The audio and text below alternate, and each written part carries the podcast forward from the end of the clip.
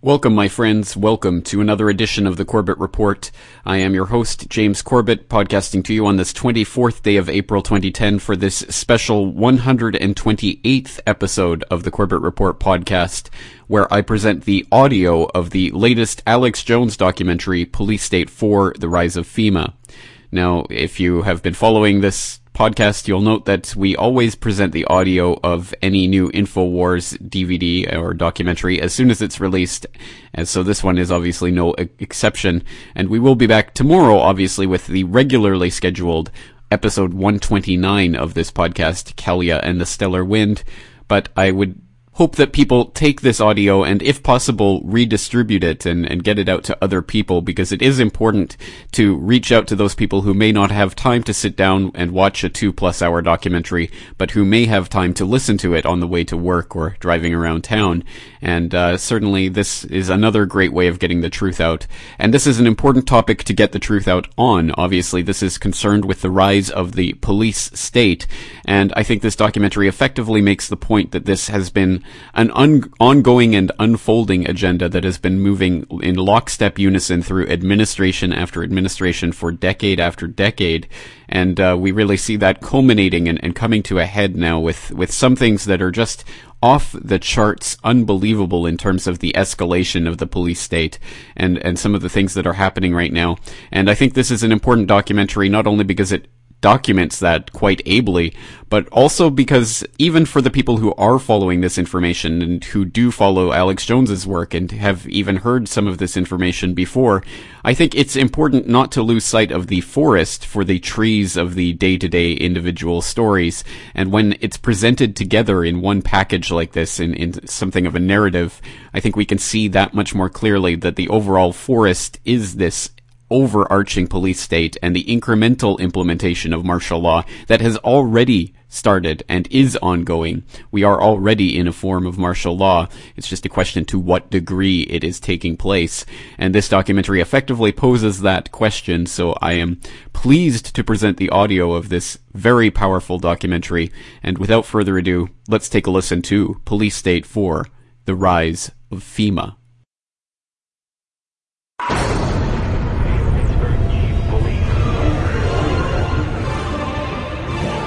World leaders arriving in Pittsburgh for the G20 summit are finding a city on lockdown. The next moment, my eardrums were blasting, and as that happened, I basically turned around, saw about 40 riot police assisted by military. They're closing in. Run! Get out! I told you! This is what police state looks like! You must leave immediately. This was the talk of the town in Hardin on Thursday. Mercedes decked out in the City of Hardin Police Department decals and driven by American Police Force members. We're not disclosing the name of our parent company. We know the guy that owns the company, but we've never seen this name before. Excuse me, you just dropped a bomb on us.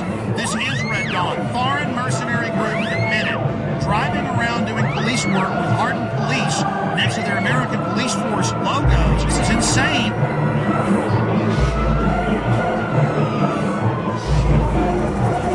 Passengers describe a terror attack and the arrest of a suspect. So he's a controlled asset, and of course, it's not a matter of failure to connect the dots. The FBI now has five versions of their story. Can you add how they were already getting in Yemen? That's now confirmed. The scanning machines that we currently are beginning to deploy. He told me to go through the scanner, and I said no. It's a real act of submission. They were involved in a cover-up. This is huge.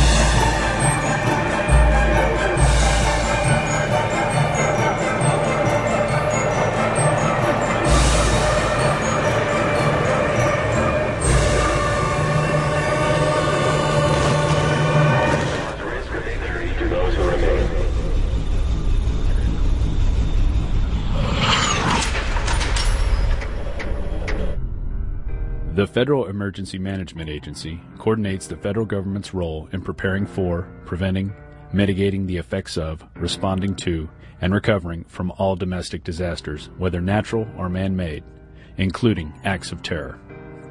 Its beginnings can be traced to disaster legislation passed in 1803 to provide assistance to a New Hampshire town following a fire. Following a string of natural disasters in the 60s and 70s, President Jimmy Carter signed Executive Order 12127 and merged nearly 10 federal agencies into what we now know as FEMA. In March 2003, FEMA joined 22 other federal agencies to become part of Homeland Security. In 2005, Hurricane Katrina hit the Gulf Coast and most notably the city of New Orleans. Federal and local authorities encouraged those who could not evacuate the city to go to the Superdome to ride out the storm, where there would be assistance to take care of them. This is how your government cares for you. This is a FEMA camp.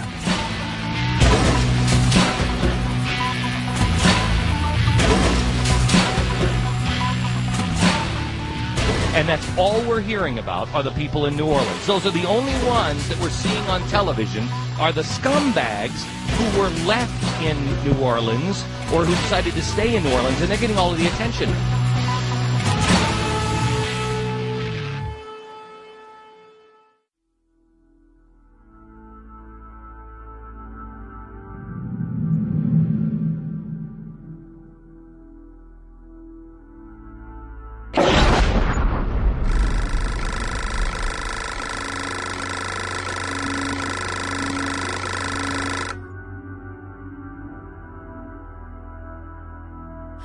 Have made three police state films.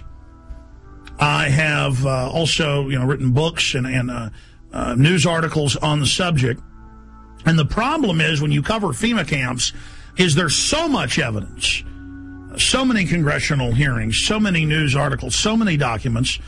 You know, the problem is knowing where to start.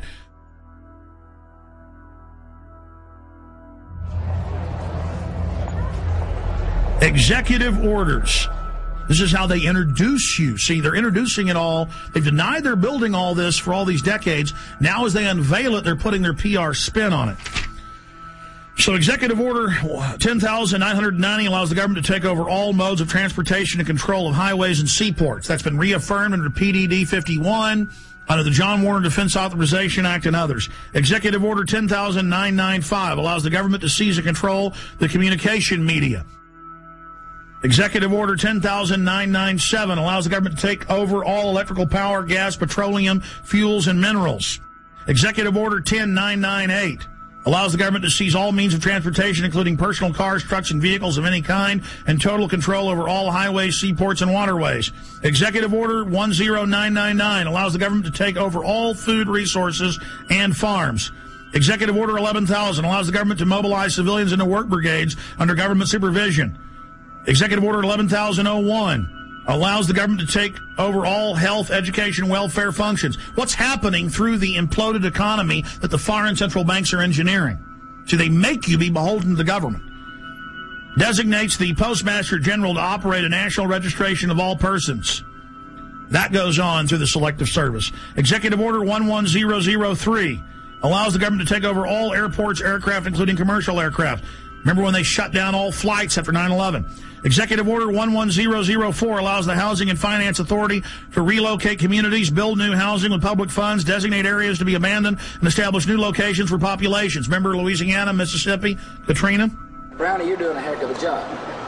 The FEMA director is working 24 Executive Order 11005 allows government to take over all railroads, inland waterways, and public storage facilities. Executive Order 11051 specifies the responsibility of the Office of Emergency Planning and gives authorization to put all executive orders into effect in times of increased international tensions and economic or financial crises. Executive Order 11310 grants authority to the Department of Justice to enforce the plans set out in executive orders to institute industrial support, to establish judicial and legislative liaison, to control all aliens, to operate penal and correctional institutions, and to advise and assist the president. So that's your FEMA camps. Executive Order 11,049 assigns emergency preparedness functions to federal departments and agencies, consolidating 21 operational executive orders issued at 15-year period. Executive Order 11,921 allows the Federal Emergency Preparedness Agency to develop plans to establish control over the mechanisms of production and distribution of energy sources, wage salaries, credit, and the flow of money in U.S. financial institution and any undefined national emergency. It also provides that when a state of emergency is declared by the President, Congress cannot review the action for six months. PDD 51 says never.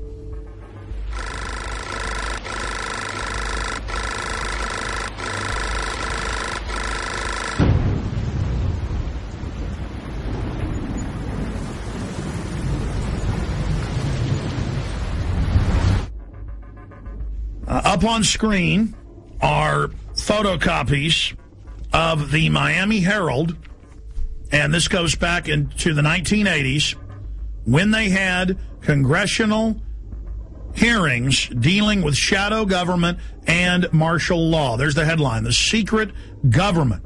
And it talks about secret summits, a plan to take over the government. Uh, and it shows the people that were in charge of the continuity of government, Dick Cheney and others. And then we have a congressional hearing where we have Congressman Jack Brooks and others during Iran Contra bringing up the secret plans, and they're told by Congressman Inouye that that can't be discussed. It's a national security issue.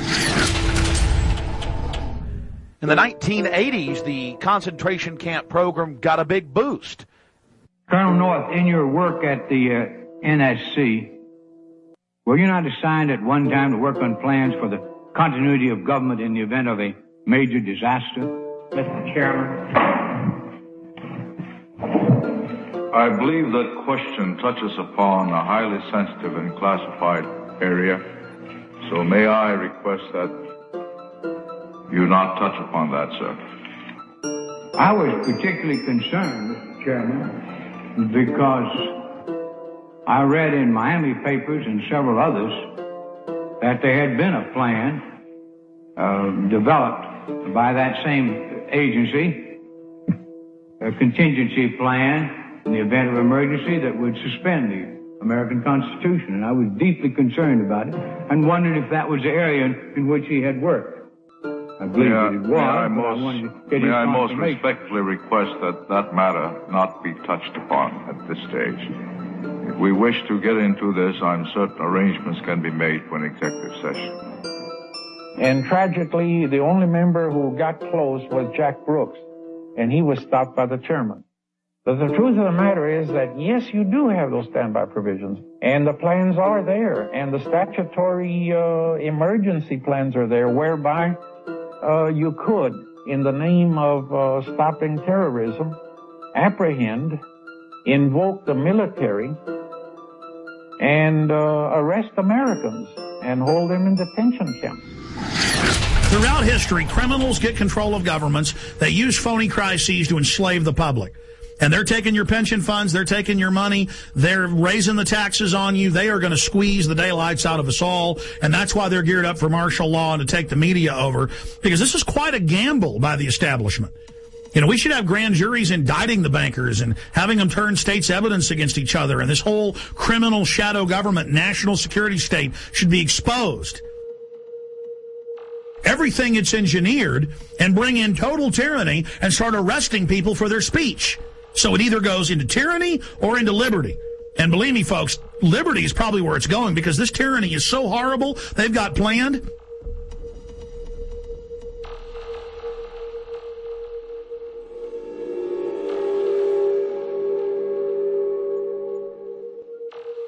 Let's go ahead and go to Congressman a year and a half ago on the Homeland Security Board wanting to know about PDD 51. Now, this fight went on for a year.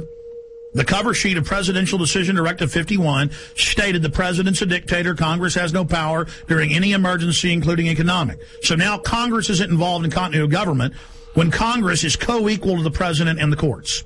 In fact, the founding fathers said Congress was above the courts and the president, but then later courts said no, they're equal. Now they're saying they're not. Okay? Because it's harder for a dictator to take control in the Congress because there's 500 people separation of powers. The president is where your main dictator will come from, so it's the weakest. It follows the orders of Congress and then executes those orders. But then the chairman of the Homeland Security Committee said, I am co-equal with the president in national security. Let me see PDD 51. And they were told no. But the cover sheet alone states the president's a dictator. Then we see last year PDD 51 being executed and members of Congress, Senator Inhofe and others, being told martial law will be declared if you don't hand total control and immunity over to the banks. And they followed orders and did it. So the martial law is now in place. And with that comes the FEMA camps. Will we get to that place? Not if we expose it. But we're already got our neck in the noose here. Is the executioner going to pull the lever? I don't know. Uh, let's continue with uh, the congressman talking about PDD 51. Most Americans would agree that it would be prudent to have a plan to provide for the continuity of government and the rule of law in case of a devastating terrorist attack or natural disaster. A plan to provide for the cooperation, the coordination, and continued functioning of all three branches of the government. The Bush administration tells us they have such a plan. They introduced a little sketchy public version that's clearly inadequate uh, and, and doesn't really tell us what they have in mind. But they said, don't worry, there's a detailed classified version. But now they've denied the entire Homeland Security Committee of the United States House of Representatives access to their so-called detailed plan to provide for continuity of government. They say, trust us. Trust us, the people who brought us Katrina, to be competent in face of a disaster. Trust us, the people who brought us warrantless wiretapping and other excesses eroding our civil liberties. Trust us. Maybe the plan just really doesn't exist and that's why they won't show it to us. I don't know. Or maybe there's something there that's outrageous. The American people need their elected representatives to review this plan for the continuity of government. All right, that's Congressman Peter DeFazio. Now, that was a year and a half ago. Uh, Mr. DeFazio, the cover sheet says the president's a dictator and that Congress has no authority over continuity of government. That's why they're now saying Congress can't see it because they're declaring and executing that power. Now, we fast forward a year plus to October 3rd, and here is Congressman Sherman, who we interviewed here on air, other congressmen we interviewed, and Senator Inhofe saying they marched in and told him martial law will be declared if you don't do this. So, so, so we go from the 80s to where don't talk about the martial law plans and the FEMA camps. Uh, if you want to know about that, you can know about it in executive session, Congressman Jack Brooks. To, oh, Congress, you're not allowed to see the plans now. To, Congress, do what we say, we're under martial law. The only way they can pass this bill is by creating and sustaining a panic atmosphere. That atmosphere is not justified. Many of us were told in private conversations that if we voted against this bill on Monday, that the sky would fall, the market would drop two or three thousand points the first day, another couple thousand the second day, and a few members were even told that there would be martial law in America if we voted no. That's what I call fear mongering. So we have the congressman on with us. We only have him for five minutes, five, six minutes. Uh, congressman Brad Sherman, thank you for coming on, sir. Good to be with you. You know, Wall Street used uh, these uh, panic uh, tactics to get us to pass this $700 billion. Uh, well, what the bill really is is $700 billion in unmarked bills. They said the market would drop by 4,000 points, blood would flow in the streets, and uh, lions would be devouring children in the parks of Los Angeles. Now that the bill is passed, our economy is still going to be very bad. The bailout money so far has been set aside to buy shares in banks, 250 billion, 40 billion to AIG, and 60 billion yet to be committed, leaving the remaining 350 billion for future use we've uh, we've got to do everything we can to focus people's attention on this bill as it's carried out, because uh, it allows Paulson to go up to Wall Street. He can give money to one uh, firm. He cannot return phone calls from another firm. Uh, he can uh, uh, take he, he, can, if he wants, finds out uh, which firms are donating to the 527 organizations which take secret contributions and then make political advertising. He can look at the RNC donor list. He can do anything he wants. Let's go back to what you said on the floor in the last 24 hours about members of Congress and I've talked to some. They're they're afraid to even come on and talk about it, being told there will be martial law in America, and we'll just do this with or without you if you don't do this. That is incredible. And I just had the former head of the Treasury on earlier, Dr. Paul Craig Roberts from Reagan, had a policy saying that this this gives them economic martial law. Is that not terrorism? Is it? I mean, is not the definition to threaten harm or carry out harm for a political aim, sir? Well, but keep in mind, the, we passed the bill, and I'm told the market is down. Sir, here's the $64 million question. you and other members of Congress say, yeah, well, there were some people threatening martial law, but we don't, you know, you know, think they meant it. They were just trying to to fearmonger, which I call terrorism, into it. That's a huge issue. Specifically, sir, we need to know names. Who told you that they were told that uh, martial law and blood in the streets, as you said, would happen? Private conversations between members on the floor you, you really can't reveal without the, the permission of the other. I understand, but were there arm twisters coming up, or were they scared? I mean, how was it said specifically? What we have to do is expose those circumstances where we're bailing out a particular firm and how many of the executives at firm are continuing to make a million dollars a year, five million dollars a year, twenty million dollars a year. There's going to be a lot of information that is not public, and it's going to take investigative reporters to find out things that congressmen can't find out and that the public is not going to be aware of. You know, I have to I have to go right now, but uh, it's been a pleasure being with you.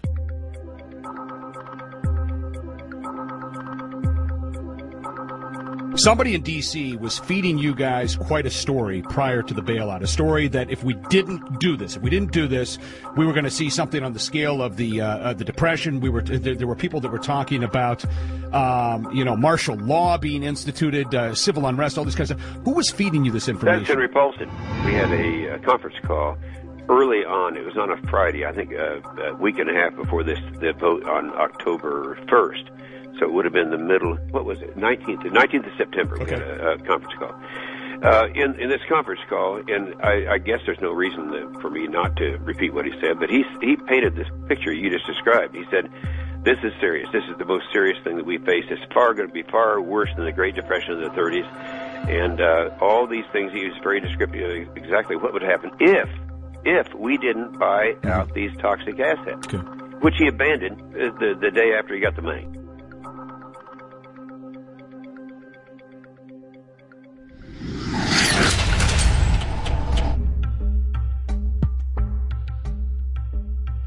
Okay, here's our top story.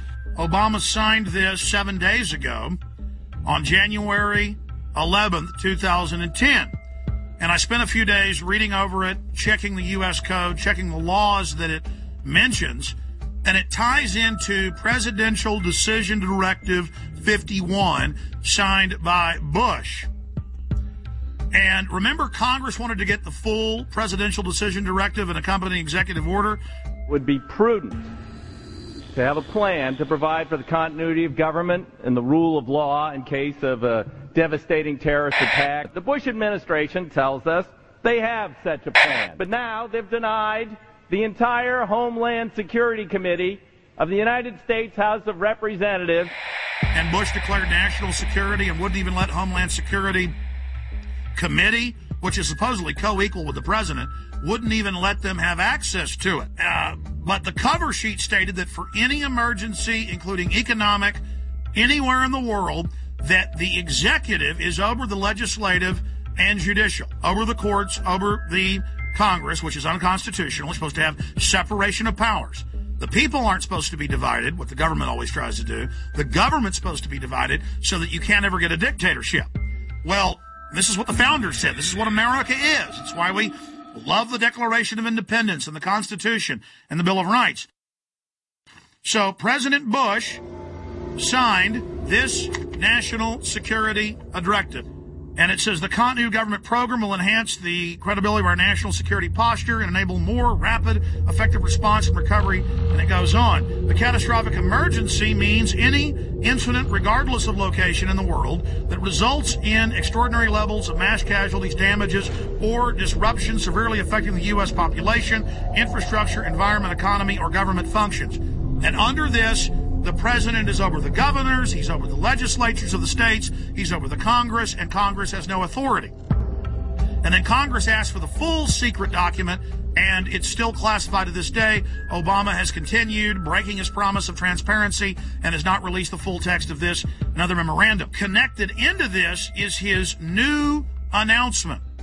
His new announcement. He is creating, with this executive order titled Establishment of the Council of governors. It says here in the document that they are taking the governors, the states, uh, the police forces, everything under the control of NORTHCOM, that's the Pentagon, and Homeland Security. But don't worry, the states have their say. The president is going to appoint the 10 members, five governors from the Republican and five governors from the Democrats. Kind of like Bush called the 9 11 Commission uh, independent when he appointed it, or Janet Reno appointed her own Waco investigation team.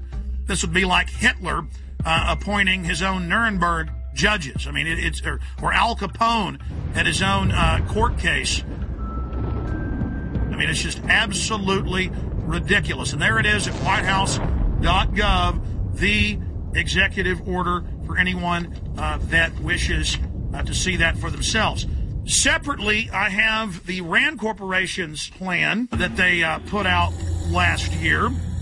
And this plan, the Stability Police Force of the United States, justification options for creating U.S. capabilities. This has already been implemented covertly in the last 15 years.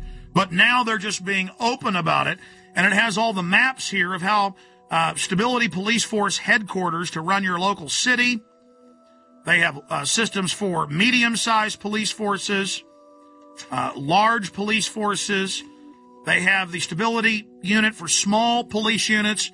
Again, Communist Russia had this. Communist China has this. Russian news is freaking out saying America gets its own Politburo. On the Richter scale of tyranny, this is about a 10.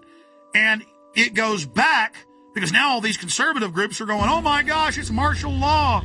Oh my gosh, you know, Obama's having a big power grab. And yes, he is. But Obama is just the teleprompter reading minion or frontman, just like Bush was. He's just better than Bush was at it. It is the system that's doing this. Big central banks threatened martial law in early October of 2008 if the trillions, not 700 billion, but trillions of dollars. The overriding issue is we are under martial law right now. In 1986, under Rex 84, they opened 12 secret Army camps to test if they could keep them secret while they held federal. Now they hold state prisoners as well. Federal prisoners would then be given a few years off their sentence if they agreed to not tell family about it and to go to the labor camps. It is a labor camp, and under the uh, revised military rules, it allows any U.S. citizens to be put in it under forced labor. Uh, here is the Civilian Inmate Labor Camp Program, Army Regulation 210 35. It's exactly 30 pages long. I suggest you Google Civilian Inmate Labor Camp Program, even if you don't have a computer, go to the library. This is important. Now, this is the big piece of news. This is to establish setting up prison labor camps, negotiations with correctional systems representing representatives to establish prison camps, governing criteria, civilian inmate labor camps, policy statement, governing provisions for operating civilian inmate prison camps on Army installations, procedures for establishing a civilian inmate prison camp on Army installations, infrastructure, inter-service, inter-agency, and inter-departmental support agreements, working with local police at the FEMA camps. In 2002, I published my book, Descent into Tyranny. I've been covering it since 97 when it was declassified, but I put it in my book, Descent into Tyranny. This sucker was set up in 1986 at 12 camps. It's since doubled to 24. And from 86 to 97, secretly at labor camps, U.S. citizens, non military uh, prisoners, were worked on FEMA camps. Now, this was beta testing. They would tell them, you'll be given leniency and only serve half your sentence if you agree to labor. The minute you don't, you'll be sent back on these military bases, but you can't tell anybody national security. See, they were testing can we keep camp secret from local police or get them to work with us? Can we keep camp secret from the media? So for 11 years, they kept this sucker secret. Reagan, Bush, Clinton. And then Clinton declassifies it and says it's a good thing in 97 and they double the number. We had secret copies of this when I first got on air in about 95, 96 with just the cover sheet of it and people made fun of us and didn't believe it. Then it was declassified. This is from Army.mil. So here it is, the big kahuna. This is just one section of these training the troops, training the infrastructure, creating the larger cadres to expand the archipelago of gulags.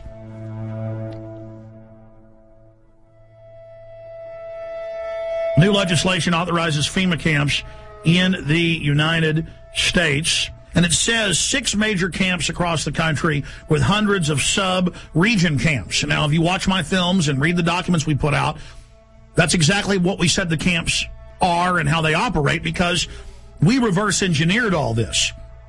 The camps are already built. It's when they want to openly announce they're doing it that they then pass a law. And they say, oh, all these shut down military bases that they've been keeping refurbished and putting barbed wire facing in and putting in showers and uh, bunks and, and we knew that those were to be the FEMA camps because in the FEMA documents and the congressional leaks and, and from people that worked at the camps, we knew and we would list the camps. Then we noticed when it was declassified in 97 that the very camps that had been, quote, decommissioned under the base closure, because they'd said back in the 80s under Rex 84 they were going to use the camps in Congress. So we said, you want to know where the camps are? They're old military bases, and they're old POW camps from Italians, Germans, and Japanese. Guess what's in here? Guess what's in the bill? They've reintroduced the National Compulsory Service under under HR 1444. Uh, it says for mandatory national service. Uh, Defense Department announces civilian expeditionary workforce uh, in Pentagon Directive 1404.10. It says management retains the authority to direct and assign civilian employees either voluntarily or involuntarily or on an unexpected basis to accomplish DOD mission. So, see, they're saying they're going to create a 7 million man. That was in the New York Times. The Congress said. I kept saying a million because Obama said as big as our army, as, as big as the military. That'd be a million people. They say 7 million now and that they're going to draft you into this and they'll decide no more draft boards if you stay here or if you go overseas.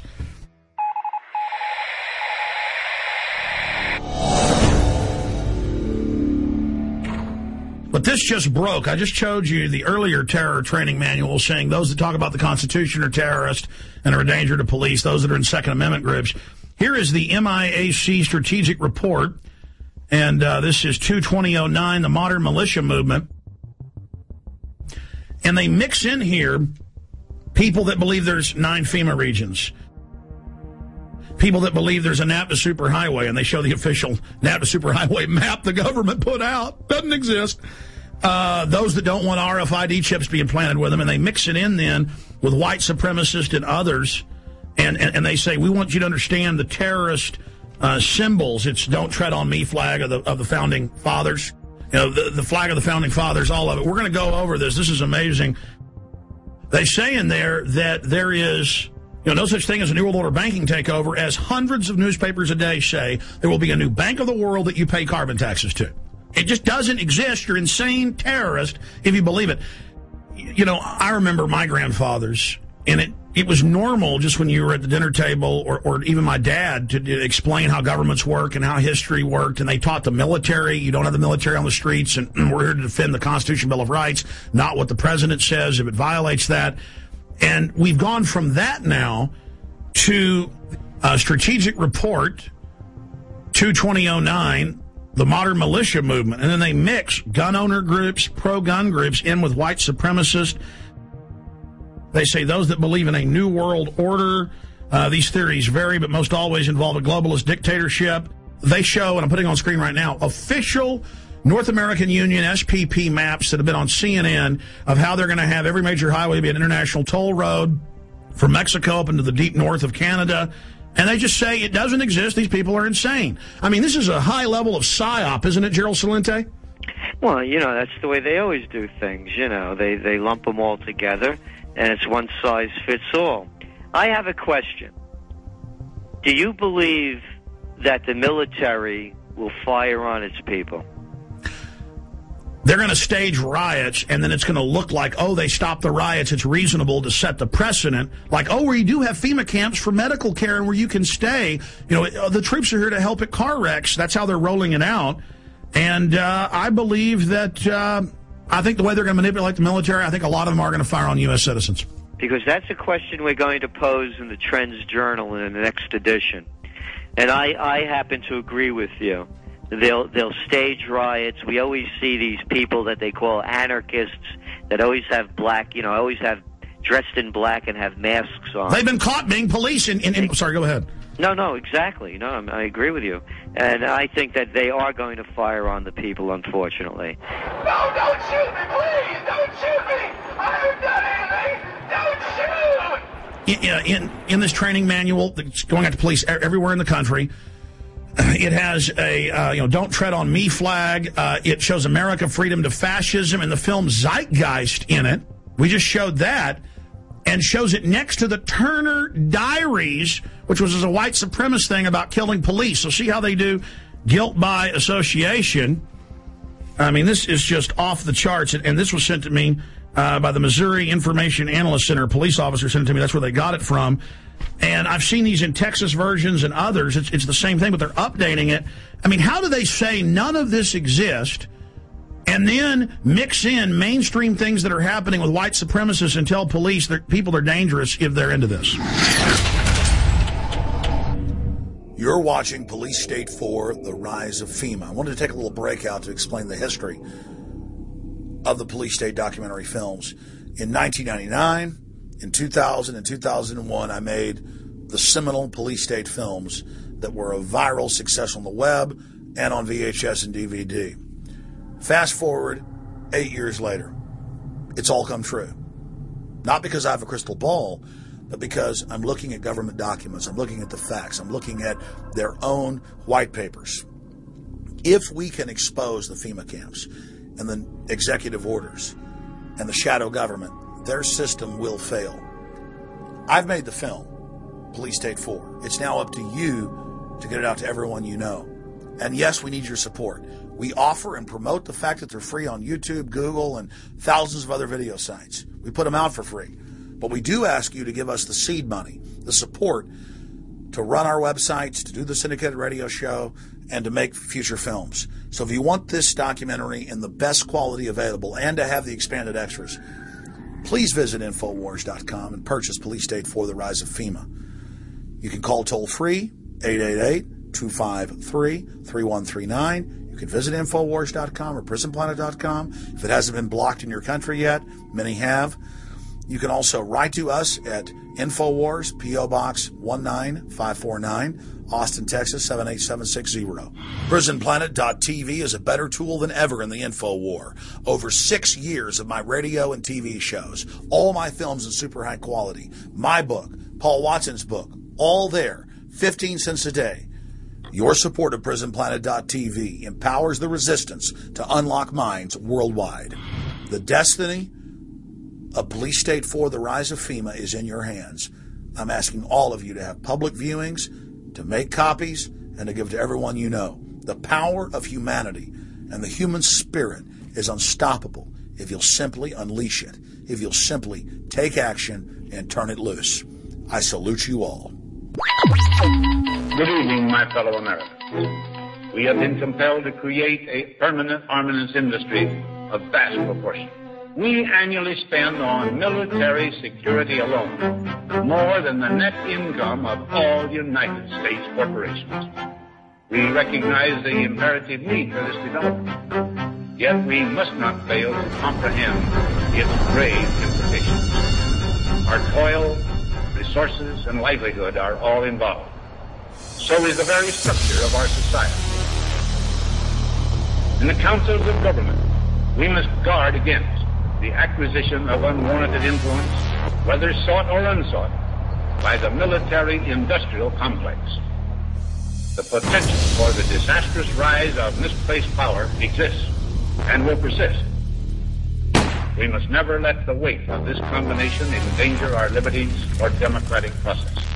Only an alert and knowledgeable citizen can compel the proper meshing of the huge industrial and military machinery of defense, the prospect of domination of the nation's coffers by federal employment, project allocations, and the power of money is ever present and is gravely to be regarded. We must also be alert to the equal and opposite danger that public policy could itself become the captive of a scientific, technological elite. We cannot mortgage the material assets of our grandchildren without risking the loss also of their political and spiritual heritage.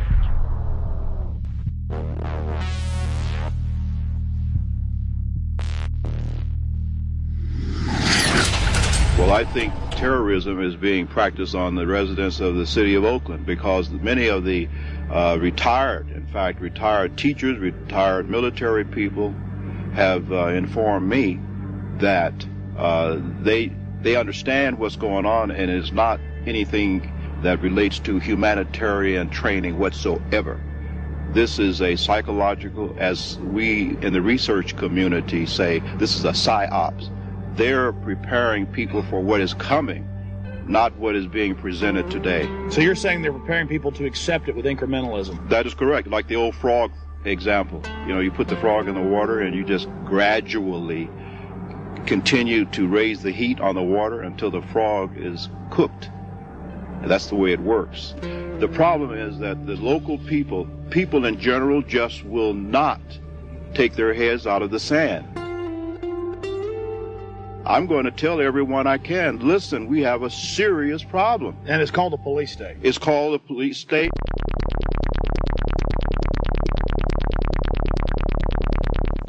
Let's go ahead and get to this. I mean, you want to see you know, what what goes with, with, with FEMA camps like a horse and carriage. Troops, militarized police, training with the Army to take over your cities and towns. Let's go ahead and play this YouTube clip. Martial law is coming from News 7 at 11. The scenario was a fake, but the pepper spray and billy clubs used to break up this riot were definitely real. Good evening. I'm Miranda Stevens. Whether it's terrorism, riots, or any major disaster, local agencies will be the first to respond. That's why Roanoke City wants its disaster training to be as real as possible. Jeremy Butterfield has more. It's supposed to look like a riot, and the scene at William Fleming High School had all the elements. I'm one of the rioters that the guard and the police force had to take down and arrest and did very successfully. In this scenario, everyone has a role to play. The rioters were ready to fight back as Roanoke Police, Roanoke Fire, local National Guard troops, and members of the Virginia Defense Force secured perimeters and moved in to make the arrests. Prior to 9-11, these organizations couldn't communicate and did not work together. They worked to support each other, but not together. And with the recent events of the last three to five years, we've become very good at working together, which is very important. Of course, these weren't real rioters. The rebels in t-shirts were all members of one of the participating agencies, but you couldn't tell that during the exercise. If you weren't protected by an orange vest signifying you as an observer, you were in danger of being hit by eggs, bottles, billy clubs, or even the occasional well-placed round from a sniper. We try to make this very real, uh, give a real feel to it. We had some, the fire department provided some, uh, some live burning out here, so we had smoke, flames, objects being thrown, a lot of chaos. There's going to be a lot of chaos in a, in a civil disturbance situation, and, and that's what we want to try to incorporate as much as possible. Teamwork plays a major role. Mountain Police had to coordinate with the fire department, while National Guard troops marched in formation toward the rioters. Without cooperation throughout all the agencies, the riders would have quickly taken control. I think everybody learned a little bit. Uh, mistakes are made, but we'd rather make those mistakes here than in a real situation. This was the fourth year the agencies have participated in this drill, and organizers say the old adage, practice makes perfect, certainly holds true in the face of disaster. And then, see, you talk about this, and mainstream writes articles about me like I'm crazy, making up troops and troop deployments when it's the Army Times, the Army War College, hundreds of newspapers have announced it, and then I say, hey, that's tyranny, and they go, shut up, Jones doesn't exist. InfoWars story on illegal Tennessee checkpoint prompts action by governor. Friday, listeners pointed out local news saying the Army was going to be out, regular Army running checkpoints, searching citizens with police. The governor got called, our listeners called. The Whiteville Police Department had plans to conduct a seatbelt checkpoint on Saturday, April 4th at Highway 64 within the city limits of Whiteville. The checkpoint was planned to be in conjunction with Homeland Security and the 251st Military Police in Bolivar. Uh, after learning about this, I contacted Representative Johnny Shaw, who represents that area. Ask you about this. Uh, Representative Shaw, you, you looked into this, and can you tell me what you've learned and, and where this stands now? I, I can. Uh, actually, this has been canceled. Some calls were made to the governor's office about this on uh, earlier today, this Friday, and of course the governor just simply said, "I don't need another headache." it was a bad idea in the first place. I mean, during this climate and this day and time which we live, can you imagine the army stopping you for a seatbelt check? You know. We'll follow up with you on that, sir, and find out what steps are taken to protect, uh, to see that something like this uh, is uh, the, the public is notified in the future. Definitely, we will, because the public should have been notified if it was going to happen. And I'm going to make sure that I call all of the local authorities and ask them not to do this anymore. But if they should even attempt to, to make sure that they contact people like myself and make sure that people are notified as to what is going to happen. Uh, Representative uh, John Shaw just joins us for a few minutes, representative from Tennessee, District 80. Sir, thank you for coming on with us. Sure, you're welcome. Thank you for having me, Alex. You bet. Now, we played the clip earlier of you on a local news station talking about Army checkpoints. Uh, mm-hmm. The governor found out, thanks to you and others, and canceled it. Can you just, in a nutshell, tell us exactly, uh, uh, specifically, what was going on? Uh, yes, I can. First of all, I, you know, I have got to check now. I don't have concrete facts, but I don't think the military has, first of all, any jurisdiction to be checking seatbelts. Uh, when you look at the fact of a military unit being out, uh, your your daughter, my wife, or someone driving through a roadblock with all of these local officials, the army, and everybody out there, I think it's just going to scare people to death. I think our local and state officials have the staff when needed to check seat belts, uh, to do a seat belt check without the Army getting involved. And uh, I just don't think it's a good idea.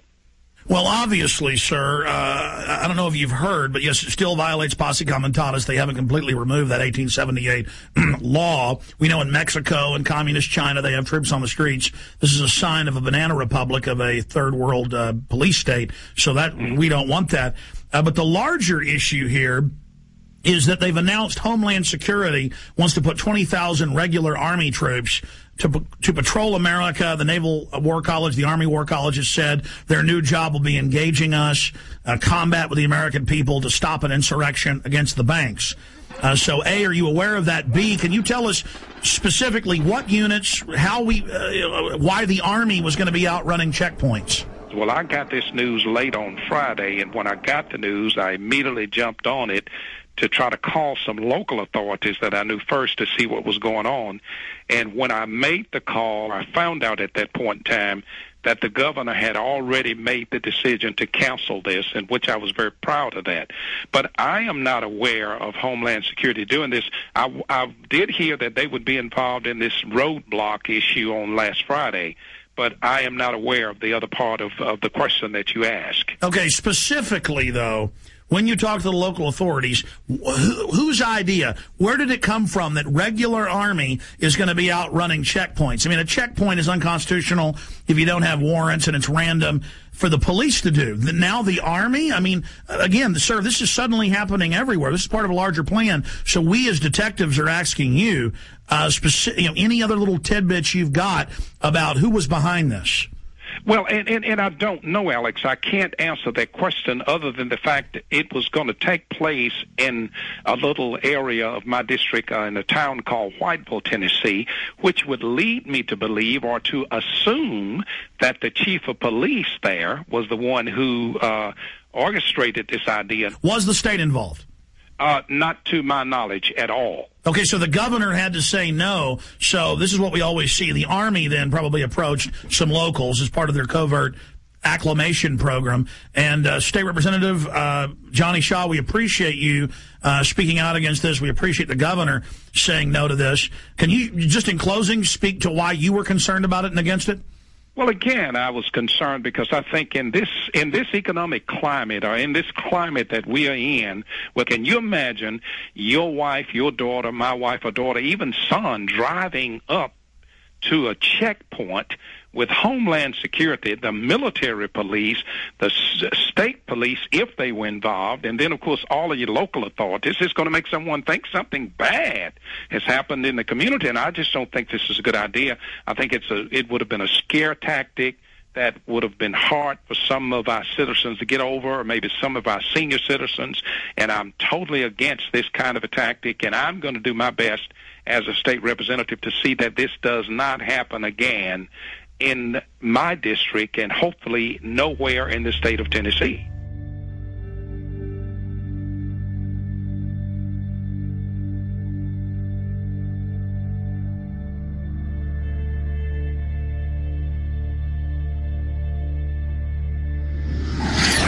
Now, this is being done to acclimate the public so they don't panic when troops take over the city hall, the county, the state. This is high treason. And Obama has taken all these new powers that Bush claimed and has expanded them day one. And suddenly the left that was against it isn't saying a thing.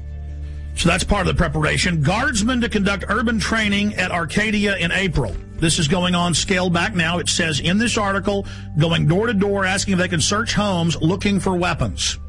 And they practice raiding the local gun shop. And this is for domestic operations. Lieutenant Colonel, I really appreciate you coming on on such short notice, sir. My pleasure. Thanks for the invitation. You bet. Uh, I saw this uh, article out of the Daily Times Herald in Carroll, Iowa. Have you seen that? I sure have. Uh, and uh, it's uh, it's it's telling us about an urban warfare drill to be held in several towns. Can, uh, can you tell us about that? Sure. Uh, it's actually a, a planned training event uh, to provide uh, our soldiers with greater proficiency at what we call cordon and search, uh, which is a mission that, um, um, just for a little background, we've deployed nearly 13,000 members of the Iowa National Guard in the global war on terror. And the vast majority of those have been in Iraq and Afghanistan. And one of the missions that they perform in Iraq and Afghanistan on multiple occasions is cordon and search, where basically you are trying to, to get to an area, uh, cordon it off to make sure everything's safe, and then actually search for caches of weapons or other kinds of contraband which could harm um, American forces and other Like forces. Fallujah, what we saw in Correct. Fallujah. Correct. Exactly. So, because of where we're located in Iowa, there are no active duty bases in Iowa. So we kind of have to create our own urban training environments. Uh, so the, the plan on this particular training event was to actually use a small town of about 450 people. Uh, the the town has actually kind of adopted uh, the, the unit, which is called Company A, First Battalion, 168th Infantry, and uh, they were they were more than willing to participate in the exercise.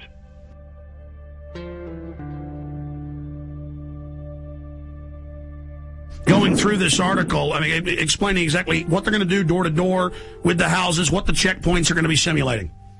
Sure.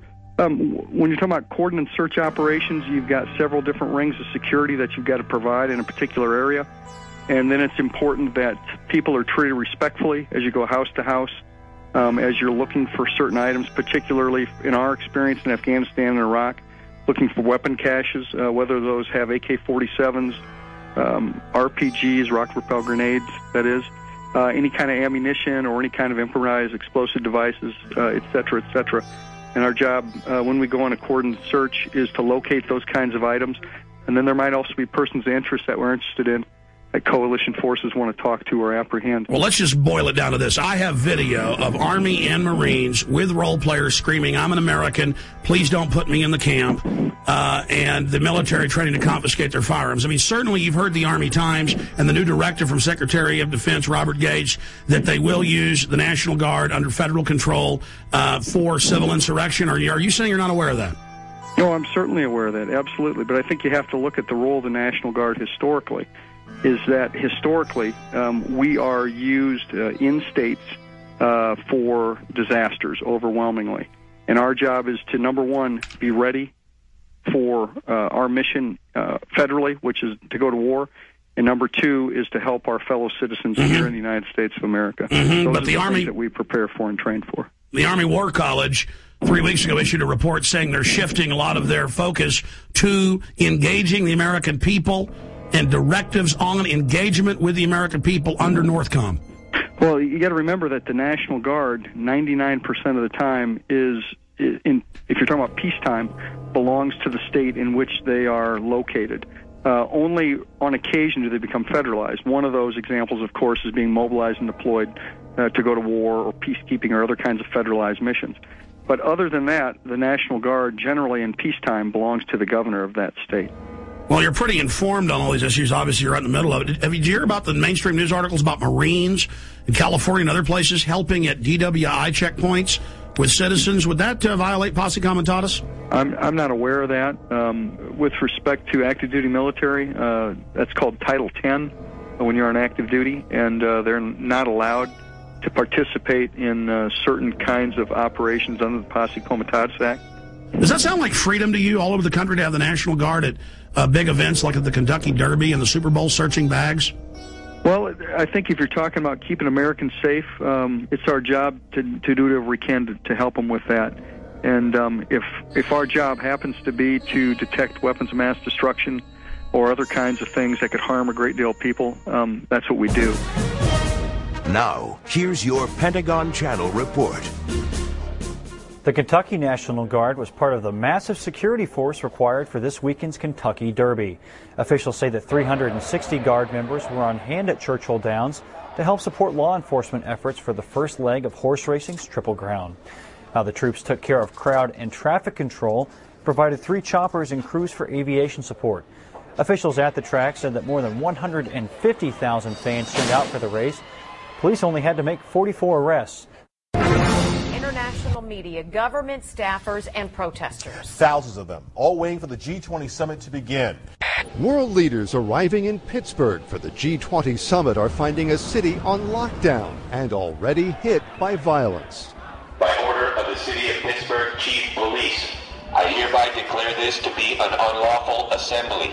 I order all those assembled to immediately disperse. The G20 uh, basically represent the largest nations which participate in the Western banking cartel, which I feel is behind a lot of the pain, anguish, and misery that exists in our world today. They would like to come up with one central bank for the world to replace the dollar standard and uh, also have international regulation, you know, a massive expansion of the WTO regulations into the financial markets. You must leave the immediate vicinity if you remain in this immediate vicinity, you will be in violation of the Pennsylvania Crimes Code, no matter what your purpose is.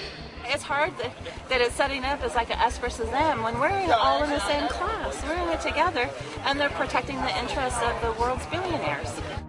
Anytime I've been on a march or anytime I've been arrested, it has been peaceful on our side. It's the state are the ones that cause the violence. You must leave. If you do not disperse, you may be arrested and or subject to other police action. Other police action may include actual physical removal, the use of riot control agents and or less lethal munitions. Ladies and gentlemen, this is breaking news. Do you know why my crew is not live with us right now, why they were out of contact? They are under sustained LRAD sound cannon attack. You know, they rolled these out at tea parties in California and other places. First time I saw them was 2004 in New York. They have the National Guard engaging American citizens right now with deadly acoustic weapons that damage the middle ear. Uh, this is happening right now in Pittsburgh, Pennsylvania, while the G20 and mainstream news is getting rid of the dollar, bringing in world government against everybody right now. L- listen, this is such a police state there that they tried to talk to the military and talk to a spokesman last night. Defense Link put a press release out, and they said, and they said, "No, we're not going to talk to you. Get out of here." Then, the, then they got their license number, had the police pose as Alamo rental car people from the county there, Allegheny County in Pennsylvania. They called them and said, "Oh, your your car's got no brakes. Bring it in." And they said, "Well, we're in the coordinate G20. We're news reporters. We can't get out till tomorrow." And they said, well, that's fine because I'm a police officer with the Army and FBI and you've all been put on terror list and your life's over, boy. And we know you're a terrorist and you were sneaking around the military base and ran. All lies. Okay, so I just went over. They're going to have a guy come out and talk to us, or they said they'll get us a number to contact. Uh, he said the PAO. This is probably him right here. Every 30 seconds, you know, saying disperse, disperse. We've got them. Let's go to live now. Here they are from Pittsburgh. G20 under attack. Yeah, we're, we're on uh, 33rd and Liberty, and uh, we just passed a. Uh, they had a block, the tree blocked off, and they were using the sonic weapon on us. They uh, were using it to broadcast, and then they would ramp up the signal for a brief second to let them know that they could, you know, blow some eardrums out. It got pretty loud. I hereby declare this to be an unlawful assembly. I order all other police actual physical removal, the use of riot control. Everybody dispersed though, when that started happening. The one group, the largest group, went through an alleyway. They're driving right past me right now. Get them on tape. With, with the uh, guns. They had two of them. They were using them to broadcast messages in Spanish and English. That's the, that's the engine right now. You can hear it passing me. And there's a guy sitting on top. The police I'm seeing now are in full rag gear. Are they the police, though, wearing the National Guard bottoms? Um, it looks like Border Patrol. I've seen Border Patrol here too. They have the dark green uh, Border Patrol uniforms. So federal police in the middle of, a, of Pennsylvania. I find it very ironic that it's happening on Liberty Avenue. Very ironic. Bermas, I want to be clear about this. They, they were shooting you guys with this. Douglas was saying it was hurting. What was this like? Uh, The decibel level was very, very high. One moment I was covering the front of the protest. The next moment my eardrums were blasting. And as that happened, I basically turned around, saw about 40 riot police assisted by military, and I ran up and I got all the footage I could. Every once in a while I'd have to take There a you go. steps back. Assisted by military. So this is the military attacking the American people. Because in every every news article I see, they're together. So that's key for the article Watson's doing. The military was with them. Yeah, absolutely. I mean, they were in military fatigues. Uh, SWAT is also here. Uh, I got a good shot of one of the military personnel who was on top of the uh, Pittsburgh paddy wagon. Basically, most of the Humvees in the military were cordoning off at checkpoints on main streets in the main city of Pittsburgh. They were in full military fatigues. I mean, these weren't just the uh, the pants; they were they were the tops. Um, it, it, there's no doubt that there's military here, Alex. I approached them. I asked them what their mission was. What's the mission? You can't say. Sir, what would you have to say to, to critics that say this is a violation of posse comitatus? I'd say that you need to talk to my PAO. You know what posse comitatus is? No. No? Separation of uh, military and police? Be the first military guy to tell me what it is. I've asked about a dozen today. No, but nothing, right? And uh, it was the standard boilerplate answer of, you know, we're just following orders. We're just here to support law enforcement. That's all we know. We're here to protect. We're here to protect United States citizens' rights to peaceful protest. Unbelievable. Global leaders meeting openly in mainstream news to get rid of the dollar and bring in, quote, global governance. This is the end of our country, and the police and the military are acting like people that don't like it are pure scum and terrorists because the DHS has trained them to do that. Oh, here come the uh, come the anarchist staging. Here they come right now. They're, they're, they're, they just grabbed the dumpster. They're flipping it over. And, Video it. I got it. I got it on tape right now. Oh, I don't want to put you in danger, Jason, but if you follow that stinking Fed, is it a big guy? All right, it was three people, and of course they had masks on, Alex. Briefly, tell folks about last night. You guys pull up to the gate. You asked to talk to the public information officer. They called the police and lied and said that you were sneaking around. Yes, sir. How's it going? Um, we were responding to a news story that the National Guard was going to be massed um, to go into Pittsburgh. And can we get a comment on that? Sorry, we can't make any comments, sir. Do you have a, a press guy we can talk to? Call PAO. We then pulled off to the side of the road where they instructed us to. We waited around 15 or 20 minutes. Uh, a representative came back. Immediately, he was hostile towards us. He did not like our credentials. Hey, guys. Hey, good evening, sir. What's up? Look how you're How you doing? Uh, my name's Rob. Okay. Uh, we're out of uh, Austin, Texas, Channel 10. Hey, can I see your credentials? Um, We tried to get as much information as we could. He refused to answer our questions. So then uh, Rob asked him for his information and where we could contact him uh, tomorrow if we could get a word with him. He then gave it, and we left. Speech, freelance reporter. yes, sir. Okay, so what are you looking for?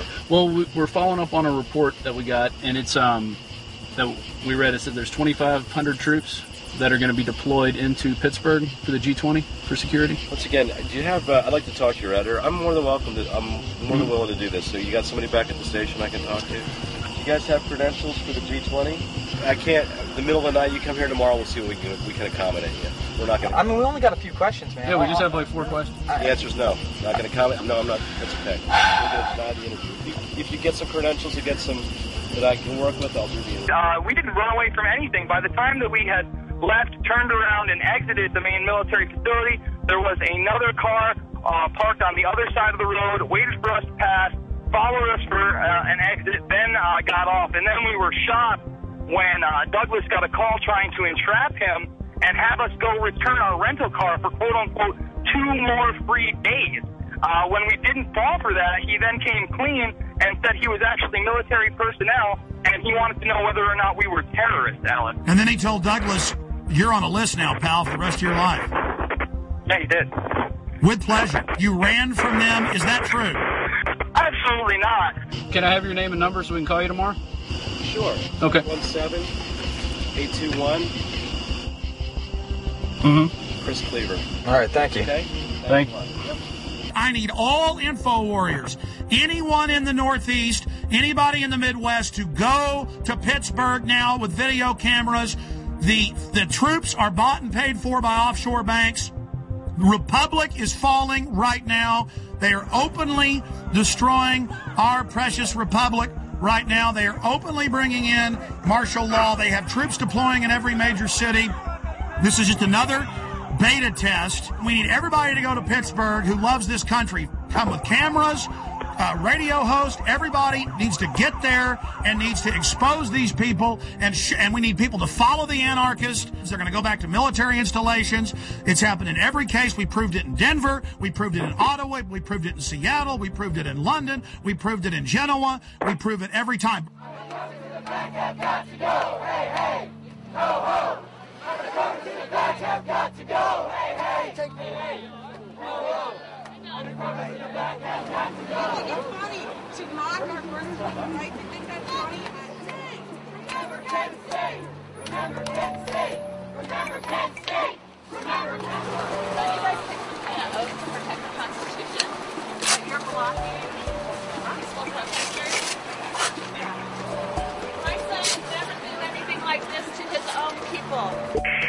Alex. Cindy, you've now been hit by the Army and police. This is like this is like Kent State with sound weapons. This is huge news, and it's nowhere on TV. Cindy, tell us what happened.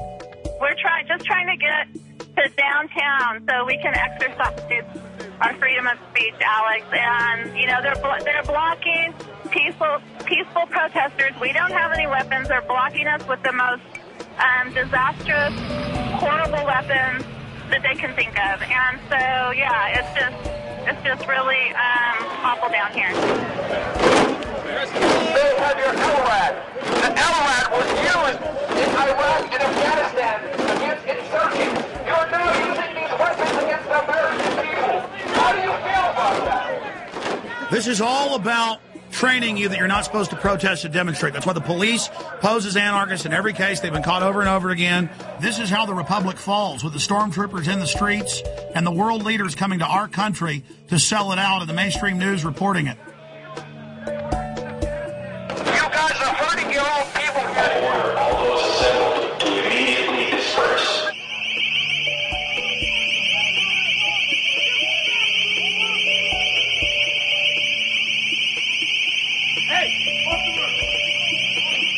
Cindy, did you know they're openly announcing the formation of a world government at this meeting? Yes, I And know the- they are. The head of the EU even spoke out against it, Klaus, at the uh-huh. UN yesterday, and they're openly announcing the end of the dollar. Those troops don't know that their whole savings and their whole family future is gone, and there they are with pleasure, guarding the very government that is illegitimate and criminal. The troops are out here. There are brothers and sisters. There are sons and daughters, and there are mothers and fathers. And they're turning their guns on us. They're turning their weapons on us. Where we really should be marching to the G20 and arresting those guys. Here they come again with their LRAD, Alex.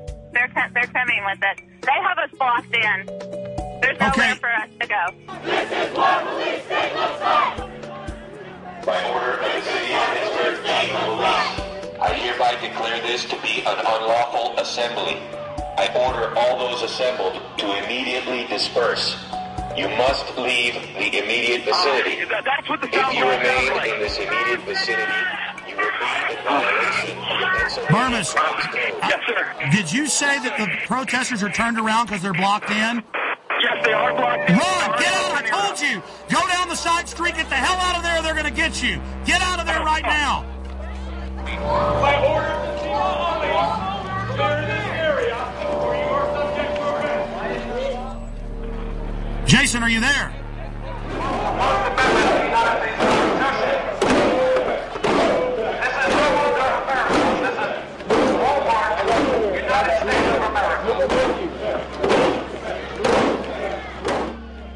Amazing to have Bermas and Cindy Sheehan all these people together. They're standing against tyranny. She lost her son. And the military will follow orders, and that's all this is. And there are the bankers openly setting up world government, bankrupting us by design. It's really happening. Well, here's the Examiner newspaper reporting on these at these sound weapons at at uh, the tea parties. It says uh, both town halls took place with without incident. However, the use of military device concerned San Diegans. The LRAD crowd control is primarily used in Iraq to control insurgents and can cause serious and lasting harm to humans. And they admit this. I mean, this is just outrageous. Other police action may include actual physical removal, the use of riot control agents and or less lethal munitions, which could cause risk of injury to those who remain. You must leave.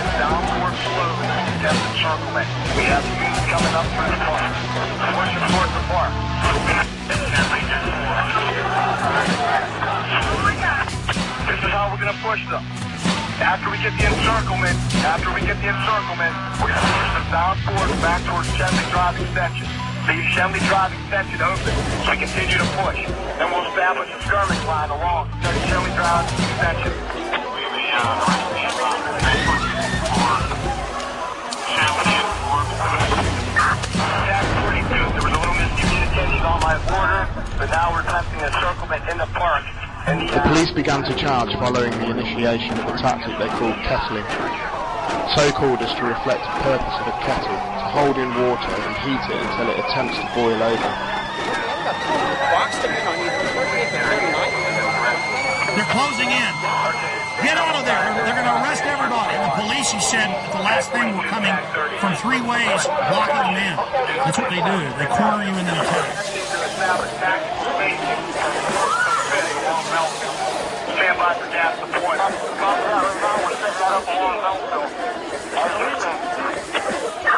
Any units, CDU, we have Fifth Avenue covered. Unit 30 base, I'd like to express my professional regard to everyone who did an excellent job down here. And all the operations G20. Now, let's go ahead and go over these articles. Brigade Homeland Tour starts October 1st. 3rd Infantry's 1st BCT trains for new dwell time mission. Helping people at home may become a permanent part of active army. And then you read this, the Washington Post reported it, everybody else did. It says, for riot control and civil unrest during a collapse of society. Then the Army War College came out a month later and said, yes, we're preparing to engage the American people. So there's that going on. So they have to have troops to take you to the FEMA camps. Washington Post, 20,000 more U.S. troops to be deployed for domestic security. They then expanded and said it won't be 4,000 troops, it'll be 20,000. Now they're saying, oh, it'll be 40,000 regular Army troops. The, the very troops that were in Baghdad doing gun confiscation, the very best troops they've got. Cool, here's another one. Marines admit security force to operate inside U.S. This directly from the Marine Corps' own website. And they did it with role players, uh, you know, practicing confiscating people's guns. Here's another one. Unit learns skills to fight different enemy. And uh, this is uh, out of the American Force Press Service. See, this is all part of acclimation. And then in a four state area in the Midwest a few months ago, there was a report about the Army suddenly locking down parts of cities and doing. And then the disgraced Governor Blagojevich uh, announced about five months ago before he had that big scandal and we played the newscast here where he said we're going to have the army go door to door confiscating guns in illinois. And then we have the first time the army got called in new orleans going to the high and dry areas with the police and fbi all the weapons will be taken. No one uh, will be allowed to be armed. And then putting people in handcuffs that had guns taking their guns Today in New Orleans, they got a lot tougher on the holdouts. Police department, anyone home? Not only the flooded areas, but New Orleans' driest and wealthiest neighborhoods, too. Police department! The police and National Guard going street by street, house to house. We need to make sure, too, that uh, whenever we knock on doors, people refuse to leave. We need to make note, call it in. They say there are no orders to use force, just strong persuasion, sometimes entering open houses with guns drawn, and instructions to disarm anyone inside. You say guns guns will be taken. no one will be able to be armed. We Yes, will sir. take all Yes, sir. weapons. That happened today in this wealthy neighborhood where homeowners had armed themselves to protect their mansions. Residents were handcuffed on the ground. In the end, police took their weapons but let them stay in their homes. They were a little bit threatened because our weapons were bigger than their weapons. For many of the police and guard troops, it is an uncomfortable job to do this in an American city. This guard unit occupied a church, using it as a base camp. They had to leave a note because they could not get hold of the pastor to get permission. It is. It is surreal. Yeah, you just never, you never expect to do this in your own country. Chris Montgomery says he'd rather be in Iraq than patrolling American neighborhoods. Walking up and down these streets, you don't you don't want to think about the stuff that you're gonna have to do. If somebody pops around the corner. Be shooting in America. Yeah. I mean, that's on record. That happened. This is what they're training for. This is what they do the first chance they get. Stop living in denial. Attention, attention, attention. American forces are here to help. Remain calm. We will not tolerate civil disobedience.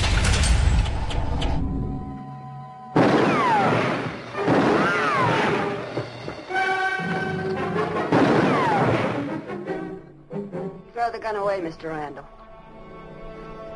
Go on, throw it. Don't fix, mister.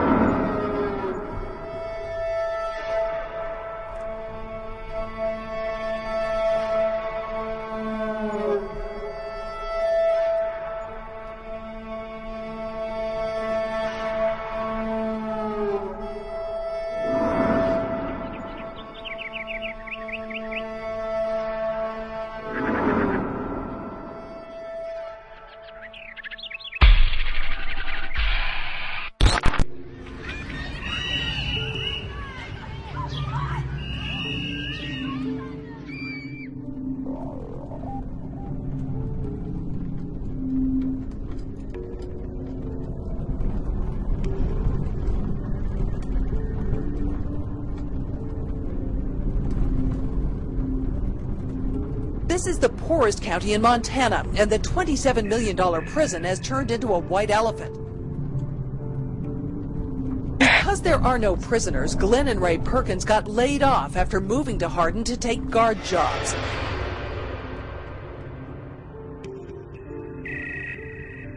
When I went to the door, there were two cops standing with their hands on their guns. I've lived in the same town for 26 years. We got 90 and 94 sitting right over here where they intersect, which is a perfect place for a checkpoint. I noticed that they got these mobile checkpoint stations. There's a lot of secrecy going on. I'm concerned about the legitimacy of who they are. Nothing is square in this whole deal.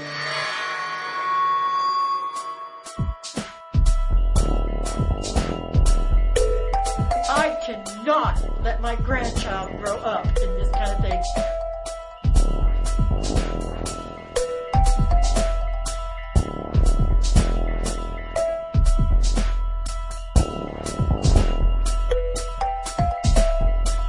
and its main focus is to bring prisoners and jobs to Hardin. We've got a beautiful, beautiful facility here. Becky, it's, it's, I mean, it's time to get straight with us now. We, we need to know these things. I think the people of Hardin need to know this.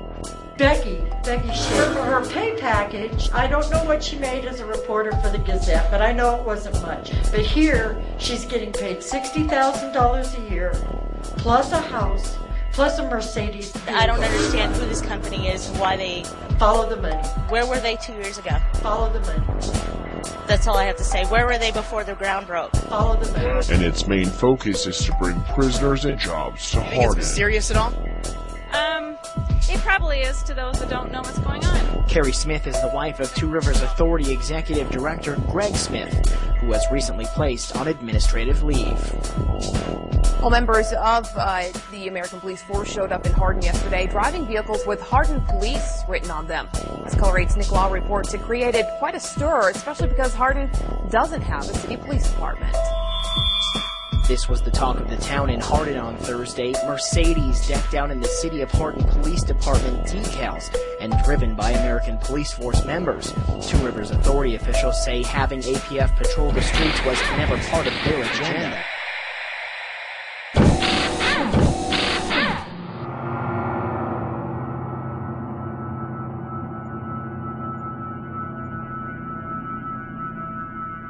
Tell people what's really happening here. Well, first of all, Alex, around the country, it's not just in Montana, but specific areas are being uh, identified as staging grounds. And just recently, we had 12 uh, Tajikistan troops on BMWs. These are the same BMWs that you and I talked about. Uh, meeting And by the way, the UN admits their main force is Tajikistan, Uzbekistan, uh, and uh, Egyptian and Pakistani. That's their main UN force. Well, well, Steve, we know in Serbia they've had black sites, the secret ghost sites with the kidnap, snatch and grab people. Absolutely. We, we know we know that they're in Tajikistan, Uzbekistan, Pakistan. We know they're in Egypt. We know they're in Germany. We know they're in Poland. We know they're in the Czech Republic. Uh, we also know that they are in other areas. And so this fits the classic MO where they use these private ghost contractors to run this. Oh, I'm having trouble right now even dealing with this and processing it. Ah. Man, talk about Spookville, CIAville, black sedans running like roaches when you flip the light on at 3 a.m. in your apartment and there's like big fat roaches going. And they're like, now the locals are getting upset by these black Mercedes SUVs that have Hardin, Montana on them and then the double eagle crest just announcing we are your police. This is insane. Men with foreign accents stomping around. I mean, this is Red Dawn happening. And the local officials are going, yeah, we've been told they run the camp and that they run the, the town now. I mean, this is Twilight Zone.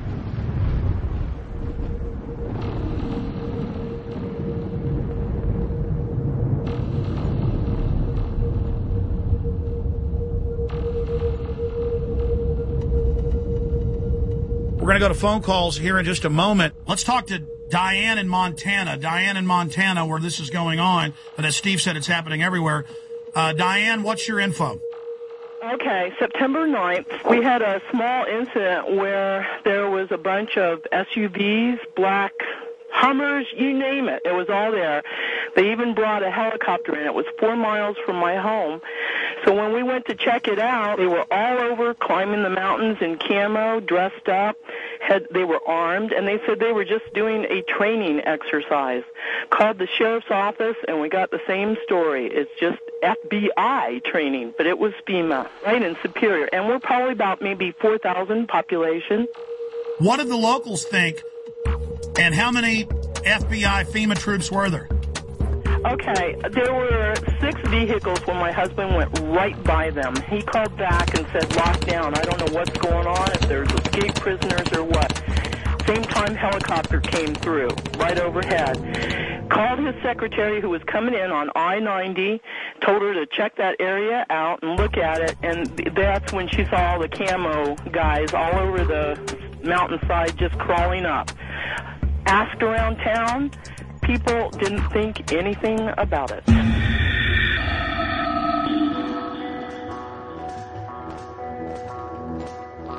We now go live to Alex Jones on the ground in Hardin, Montana. Alex? Okay, we just got a tour from Becky Shea, the former Billings Gazette reporter that's now the PR spokesperson for this facility for American Police Force. She admitted that it'll be a foreign uh, paramilitary mercenary training facility. She admitted that it's going to be a detention facility. Uh, the point is, is this is just off the charts. Uh, they're now doing massive damage control.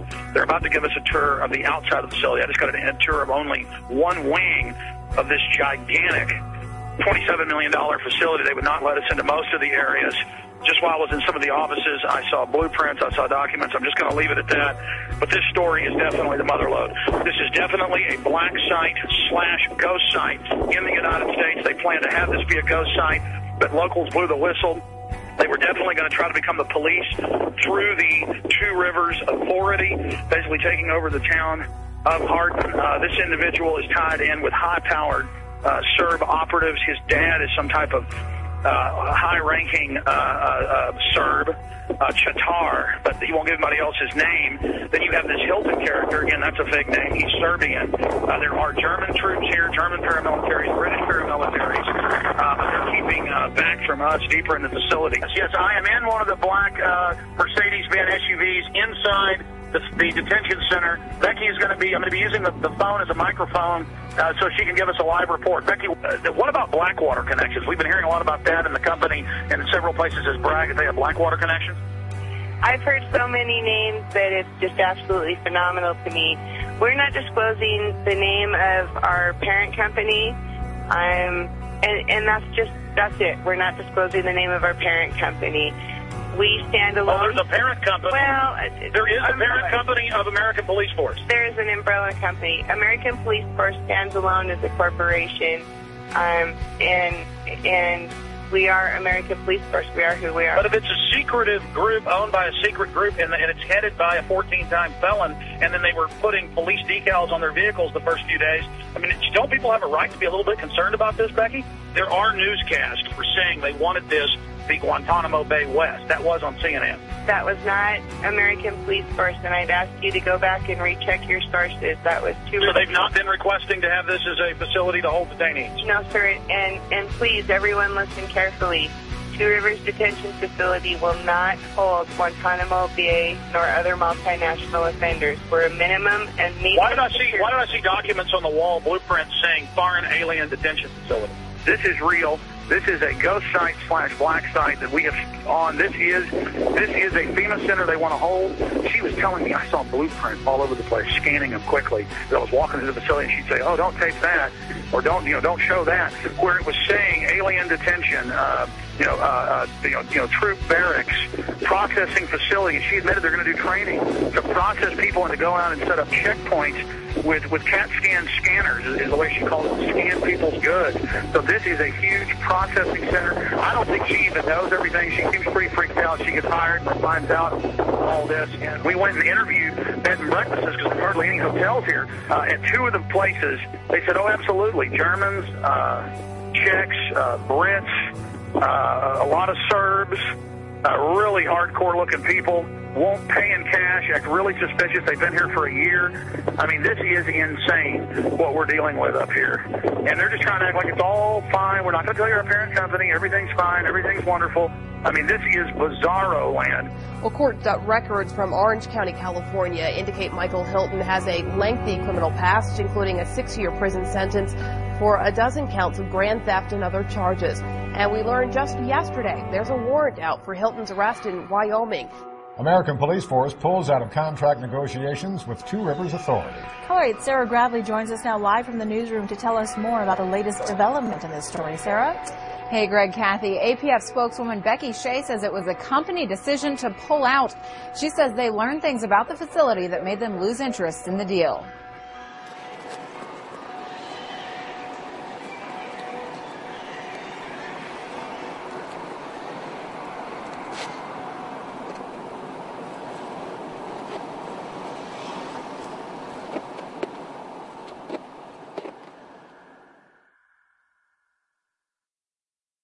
We interrupt our regular program schedule for a special report.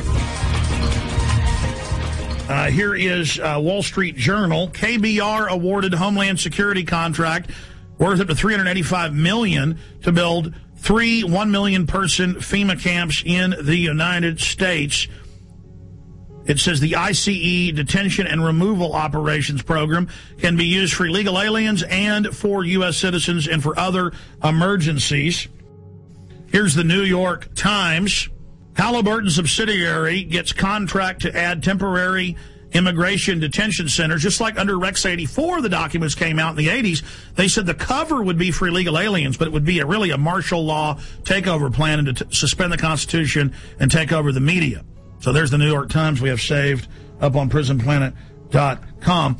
Also, uh, George Bush reopened all the Japanese and, and German uh, prisoner of war camps in the U.S. and put water in, light in, and then just have them set up and ready. That was in uh, the CBS News. Bush to preserve World War II internment camps. So there's uh, that article. Pentagon paying for fake news in the U.S. White House paying for fake news in the U.S. It's now in the tens of billions every year. This is what's going on the, the fake news reports they produced and put on radio and TV that were made by the government. I've had Congress people on talking about how it's illegal, the fake news. All of this is being done. Fake polls, everything. How are they preparing the public? When I saw this at the time, I saw Tommy Franks and Cigar Aficionado. I saw Tommy Franks on CNN, Fox, MSNBC go, gee, it's, I'm real sorry about this, but one more big terror attack, we're going to have a military form of government, martial law. I'm real sad about that, but that's what the American people are going to demand. That's the only thing that'll keep them safe. Now, you don't expect him to come out and say, gee, we're going to have a military dictatorship. Militaries throughout history love taking over societies 99% of the time, and America's just been in the exception. Now, he's got to introduce it like, gee, shuck, I'm real upset, but it is the only thing that'll keep us safe. The Constitution won't survive a WMD attack. And I said at the time, I said, he is part of the Pentagon's billions in fake news. That's illegal. The General Accounting Office has already ruled that, that, that, they're paying off reporters and people to go on TV. I said, I bet my bottom dollar Franks is being paid off.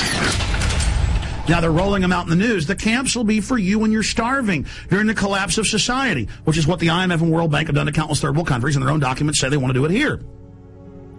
To fully bankrupt you so they can consolidate everything with the tens of trillions of fiat currency they're holding and hoarding of taxpayer money. And then once the riots start, which they're trying to push, you know, they have Zbigniew Brzezinski on MSNBC. We played that the other day, saying, I'm really worried about these bankers. They're going to cause riots nationwide. Millions and millions of unemployed. People really facing dire straits. And we're going to be having that for some period of time before things hopefully improve. And at the same time, there is this public awareness of this extraordinary wealth that was transferred to a few individuals. And you sort of say to yourself, what's going to happen in the society when these people are without jobs, when their families hurt, when they lose their homes, and so forth? As if he isn't one of the engineers of it. See, they know they've got revolution on their hands. They know that we did our job warning the people and exposing what was happening and, and, and putting all this information out, and people found out it was true. Here it is. This is from my film, The Road to Tyranny. I have 18 hours of this. I have them training all over the country. I have them teaching police to arrest anybody with a get us out of the UN sticker. This is what's been going on. Here it is. You're damn right, because think about the Christians, okay? Do you accept Jesus Christ, your Lord and Savior? No. What did they do? They took your head off. They beheaded you if you didn't accept Jesus Christ, as your Lord and Savior. See, this is reality. Yeah, they're terrorists. But the bottom line is to them, they are not. When people are passionate about what they believe in, they become a very difficult enemy to be. Who was the first terrorist organization in the United States? Who? Founding Fathers. Founding Fathers. You mean Thomas Jefferson? Look at this guy. You know, he's talking about the founding fathers and, and, and people that are committed. He's talking about constitutional terrorists. Before that, the cops are so conditioned. They say, who are, you know, who are the terrorists? Who are the first terrorists? The founding fathers. They all know. They all say founding fathers. They've already been taught this many times. He says that's a very difficult enemy to beat. No, you are the enemy when you become an enemy of the Bill of Rights and Constitution and let foreign bankers take us over. Play it again.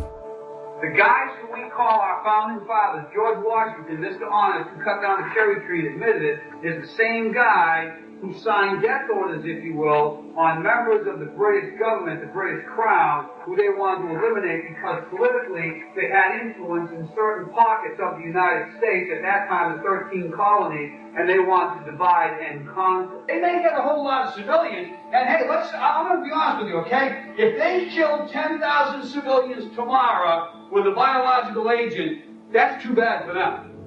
You see, it was all about Bush was going to do this. No, Bush was a puppet.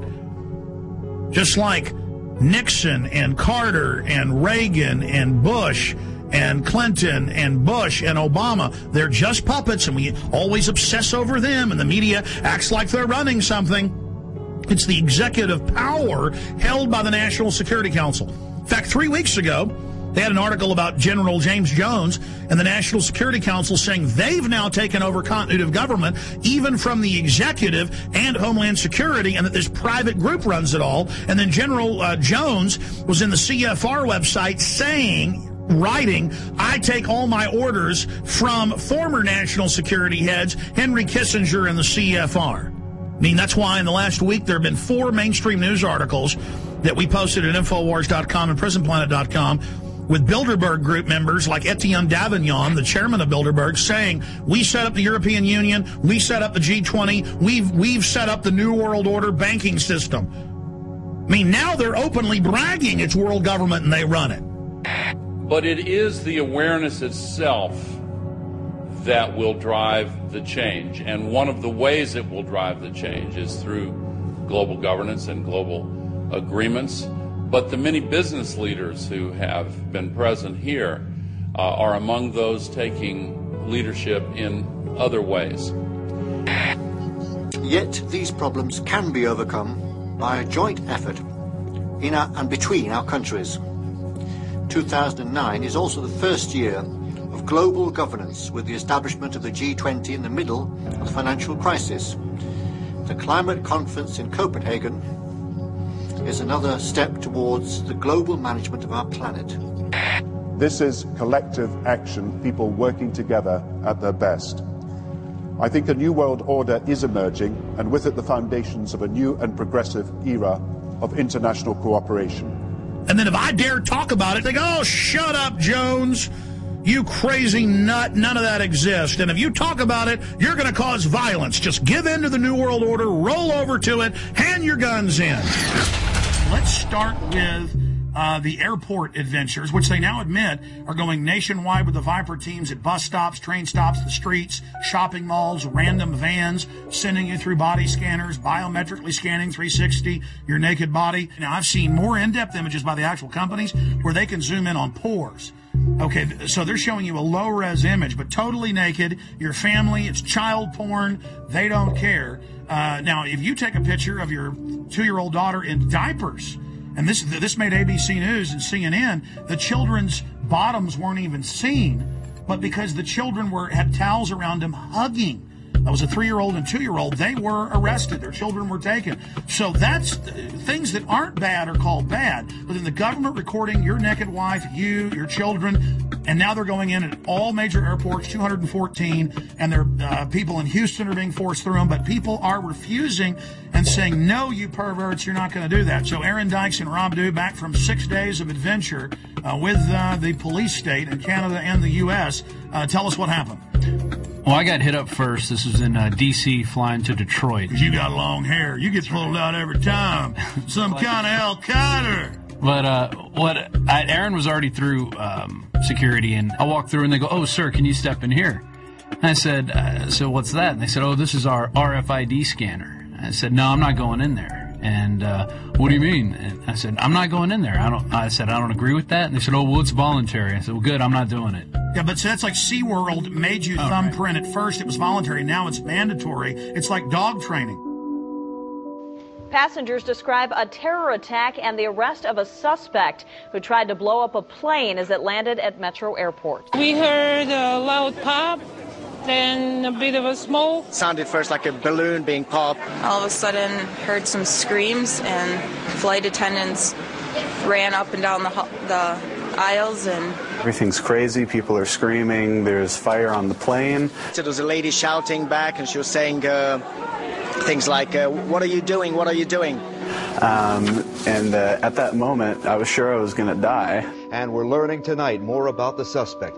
Let's get to Fox News' Andrea Isom. She begins our team coverage. She is live at Metropolitan Airport. Andrea? As the hours go on, you are right. We are learning more about the suspect, and quite frankly, the details are chilling. The man, the menace, 23 year old Abdul Mudala of Nigeria. Mudala's despicable actions were all on Al Qaeda's behalf. Sources telling Fox News his instructions were to blow up the plane over U.S. soil.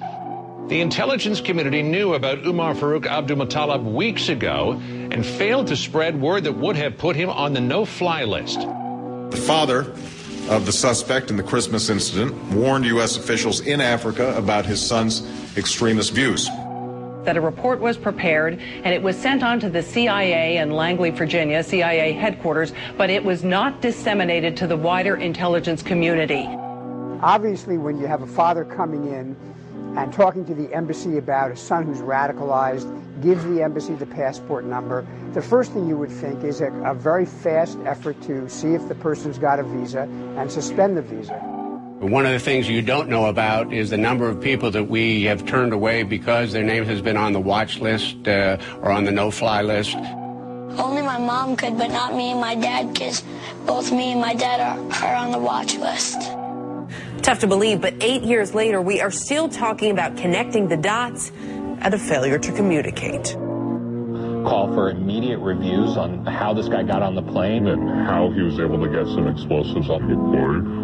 So we got a while to go. Uh, this is a, uh, a controlled patsy. Facts are facts. You can have your own opinions, but you can't have your own facts. And we have this uh, this same pattern that we've seen again and again. We have these individuals that have very limited mental equipment, but nevertheless they're able to work miracles. In other words, they can do things that a normal person would never be able to do. You'd be arrested, you'd be questioned, you'd be searched, you'd be stopped in some way. He gets out of countries, he's disheveled, looks like he's drugged, stumbling around. I mean, this is classic. He doesn't he doesn't get on any serious uh, list of uh, for scrutiny or, or special search. And then we have this famous story of the well-dressed Indian who accompanies him. I saw two men, and they caught my eye because they seemed to be an odd pair. One was uh, what I would describe as a poor-looking black teenager, around 16 or 17, and the other the other man, a, a age 50-ish, uh, wealthy-looking Indian man, and I was just wondering why they were together. Kind of strange. And I watched them approach what I would call the, the ticket agent, the final person that checks your boarding pass before you get on the plane. He gets from one plane to another thanks to this patsy minder, a patsy chaperone or patsy monitor. The only person that spoke was the Indian man, and what he said was, uh, this man needs to board the plane, but he doesn't have a passport. And the ticket agent responded, well, if he doesn't have a passport, you can't get on the plane.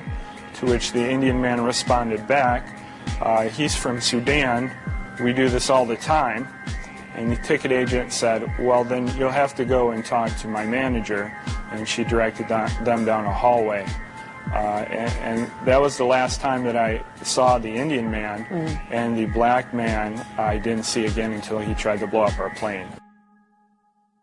And I'd be interested to see is there a passport? Won't the FBI please show us a passport if there is one? They won't release the videos from Amsterdam. I mean, this is suspicious. Oh, yes. I think it's beyond suspicious. It's a clear case of a patsy. So he's a controlled asset. And of course, it's not a matter of failure to connect the dots. We're hearing all about the unconnected dots. No, this is the desired outcome. Let me just point out a couple of other things here. Uh, we're told that uh, the, uh, the, this uh, alleged uh, bomber, right, Knicker bomber, whatever they call him, uh, he was in contact with this character Awlaki in Yemen. And of course, this Awlaki, I call him Awlaki the CIA lackey. Awlaki the lackey, and remember, he's a CIA lackey. He's a double agent, a triple agent, if you want. He is used uh, as a kind of beacon to recruit patsies across the world, and they can only sheep dip somebody like Major Hassan if they want to say you're linked to Al Qaeda. They just have you exchange a few emails with this Awlaki, and that's what he's good for, right? He goes back to 9/11 and Hani Hanjour. So this this guy is uh, he's he's a he's a U.S. agent under whatever layers of, of garb that he's got. The other thing is, how was this uh, young uh, patsy? Uh, Omar Farouk Mutalab. How is he radicalized? And I think we're getting some pretty good indications that it's this Brixton Mosque, Finsbury Mosque axis in London, the school for patsies, the, the British patsy. Which, by the way, six months ago, I remember it, you predicted we'd see plane bombings out of that mosque. It, this is not so hard to do. Remember Richard Reid, Richard Reid, mentally retarded vagrant who was sleeping on the floor of Brixton Mosque, I think. He was given the same PETN uh, explosive by somebody, so that's what this this uh, Omar Farouk was given then allegedly once again in in Yemen. So you can see it, it all it fits together, and it it all comes from these same these same places. There are reports today that the Christmas Day body bomber met with an American-born radical cleric, Anwar al-Awlaki. He's believed to be living in Yemen. Al-Awlaki is. He's not only been linked to al-Qaeda in the past, but he reportedly exchanged emails with the suspected Fort Hood shooter Nidal Hassan before that shooting massacre in Texas. I would also point out that the security company at Schiphol Airport is ICTS, which is a uh, Israeli-owned firm. They were the same firm that allowed Richard Reid, the shoe bomber, to board the flight, the American Airlines flight to Miami. Same, uh, uh, same uh, uh, explosive uh, material was found in his shoes as was found in Mr. Mutalib's underwear. They ignored the threats on purpose. Obviously, this, uh, you know, we had a lot of people sitting at home over the Christmas holidays, families gathered around a television set. Uh, another terror attack, huge problems for travel now. When we talk about screenings at the airport and, and other protective mechanisms along the way, what should we be doing that clearly we're not? The scanning machines that we currently are beginning to deploy in the U.S. that would give us the ability to see what someone has concealed underneath their clothing. These body scanners are the key with like, uh, you know, these different psychological syndromes where people serve the abuser. Yeah, because uh, that's where you have to get in as to where this is going. It's not fun. It's degradation. It's the dehumanization of the individual. So really, what, what they're telling you is not only do you not own, own your body, you own nothing. You don't even own the patents to your own genes. They're telling you you're a piece of property. What do they do when you first come into a prison? They strip you and do a medical exam to humiliate you. They hold you down in front of the other prisoners and they laugh at you, make jokes about you. When Aaron went through, it was even worse because I was behind him. Yeah, I went through. He told me to go through the scanner, and I said no. He said, Why aren't you going to do it? I said, It violates my privacy. And, and this is what happened. This guy got scared. This guy was physically bigger than me. He was athletic. He started shaking when I said no. You think it doesn't matter to. Well, because it's a delusional world. He thought he'd found a real terrorist. Yeah. He was shaking, visibly shaking when I said no. And he tried to trick me to go through it again and told me they were going to body wand me, which they ended up doing. And then he tells me, Oh, because I don't like it because it violates my Fourth Amendment, I read too much.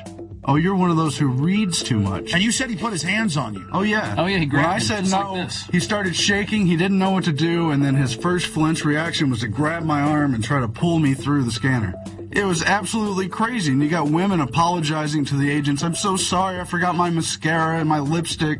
And the Fourth Amendment says if you're going to search, you're not only going to have a warrant, you're going to say specifically what you're looking for. But, but, but it's not specific. It's liquids. It's lipstick. It could be shoes. It could be breaking the will of the people. The real purpose of body scanners, and you scroll down, it shows the Nazis and others strip searching women in World War II.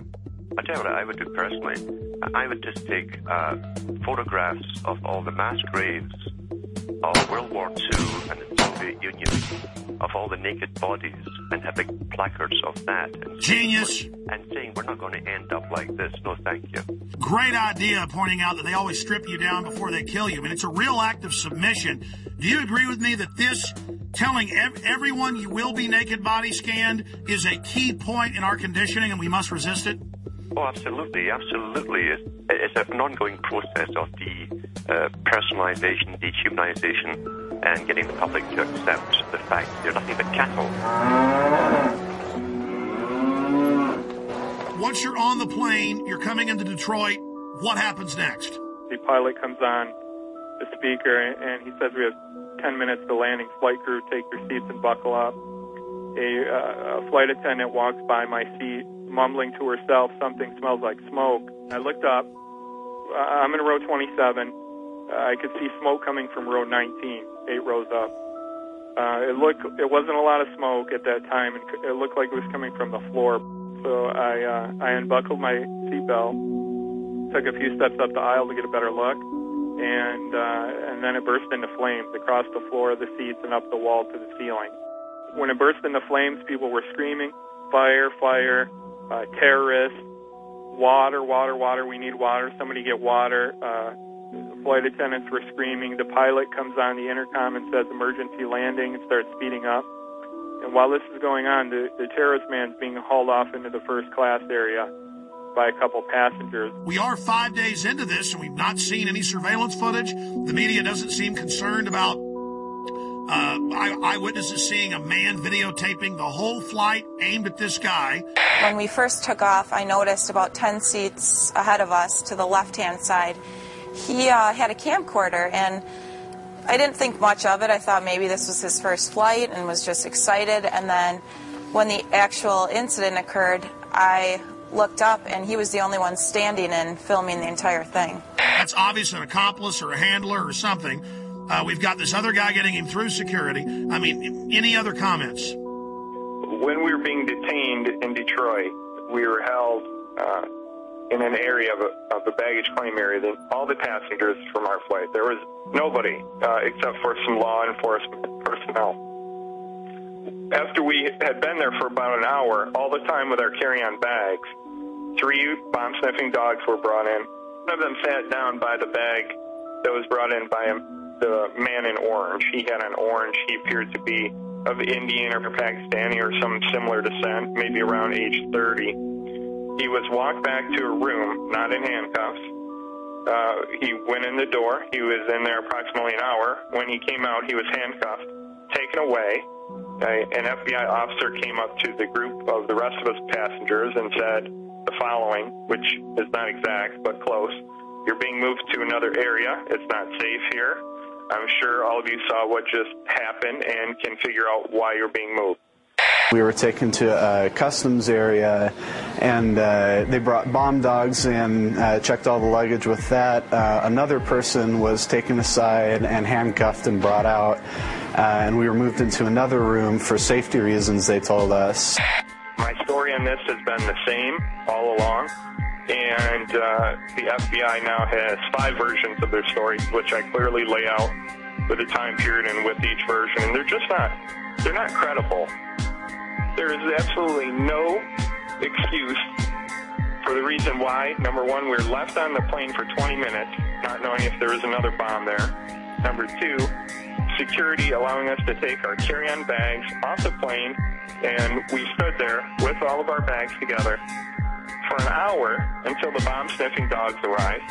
Uh, and then, you know, after they found one, well, then we're moved to another area, and now they don't want to talk about the man who was taken away. You were there. They didn't stop him for immigration violations. The dog went over and sat down in front of his bag. The alert right. for explosives. Right. Exactly. Unless this is a passport sniffing dog. Uh, this is a huge story, one of the biggest out there. The FBI is on this full time. They know what's going on. Why are they being dishonest?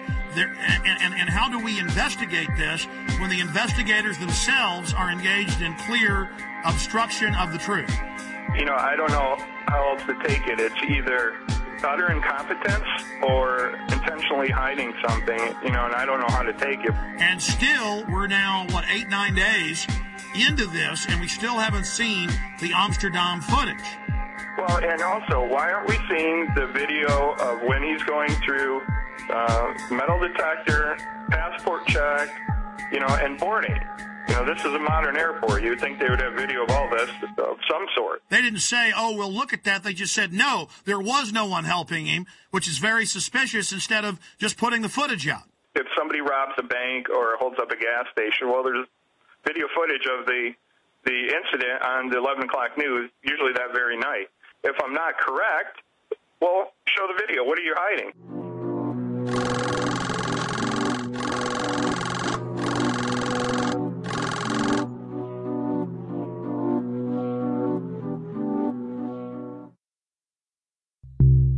Well, now, Sunday it came out, what, five days ago, six days ago, Authorities were watching different Nigerian on Christmas Day flights, CNN. What a way to take a huge issue and just kind of put it out there like it's milk toast. Okay, there was somebody else. Yeah, they did arrest him, but we're not going to talk about it. Kurt, there's a definite cover up, and you've been vindicated in triplicate. Not only that, but I don't know if you caught the ABC News article that came out over the weekend. Uh, there were a couple sentences snuck in the bottom of this article about female suicide bombers. I don't know if you caught this. No, no, tell us. I'll read it to you word for word. Federal agents also tell ABC News they're attempting to identify a man who passengers said helped Abdul Mutalab change planes for Detroit when he landed in Amsterdam from Lagos, Nigeria. Authorities had initially discounted the passenger accounts, but the agents say there is a growing belief the man may have played a role to make sure Abdul Mutalab did not get cold feet. Oh my God, you've been vindicated by them on that. But obviously, they, they think the trail's cold now. They have all the surveillance footage. They were involved in a cover up. Kurt, this is huge. Well, that that was my take on it, but unfortunately for ABC News, they buried it in the bottom of a seemingly unrelated article about female suicide bombers heading here from Yemen. Why is this not front page news everywhere? Number one. Number two, why are you burying at the bottom of this article? Number three, why did you initially discount my story to begin with? It's not like I'm not credible here. And of course, they had COINTELPRO posing as the Patriot movement attacking you. Uh, all the usual suspects. I mean, it never ends, Kurt. We are, of course, going to get into the top story today. In plain view, as if it's no big deal, DetroitNews.com. Okay, it was a U.S. government agent that was the smart dressed man that led Umar Farouk al Matab, or the underwear bomber, on to the aircraft in Amsterdam.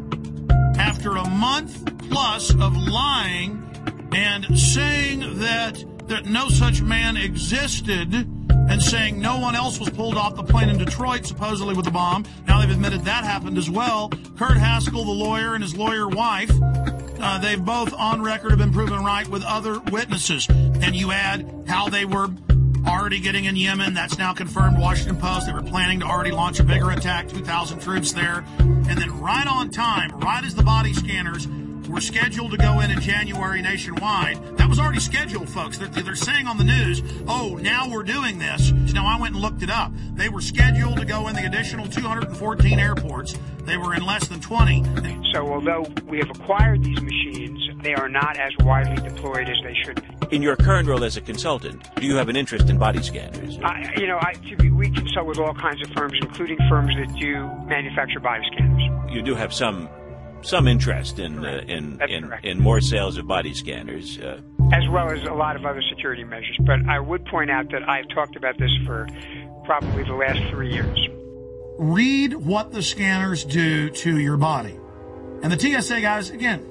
You need to know why you're going to be dying in five years of cancer. Go ahead. And then we find this uh, article about terahertz waves, which is what they use to do this scanner. Uh, this came in today, and According to one of their studies, I'm just going to read this real quick. Terahertz waves are in the electromagnetic spectrum between microwaves and infrared, and uh, they pass through non-conductive materials such as clothes, paper, wood, and brick. They say the forces that are generated by these THZ fields are tiny and resonant effects that allow the THZ waves to unzip double-stranded DNA, creating bubbles in the strand that could significantly interfere with processes such as gene expression and DNA replication. So step in the microwave. And of course, the fools don't know that the reports you've pulled up and I've looked at, it, these things are leaking. But the TSA guys are going to love dying of cancer. Oh yeah, this is fun. Surrounding it, they're all around it. The the things right there. Well, see, that's kind of the good thing, though. See, evil always gets judged. These guys make excuses. They're going to make excuses about scanning naked children, scanning naked women and men. They're going to make excuses about how it doesn't hurt you. They're the ones that are going to die oh, first. Oh, yeah. Eight hours a day standing around it. And I'm sad for them, but this is what they want. This is what they get. This is a test of the emergency alert system.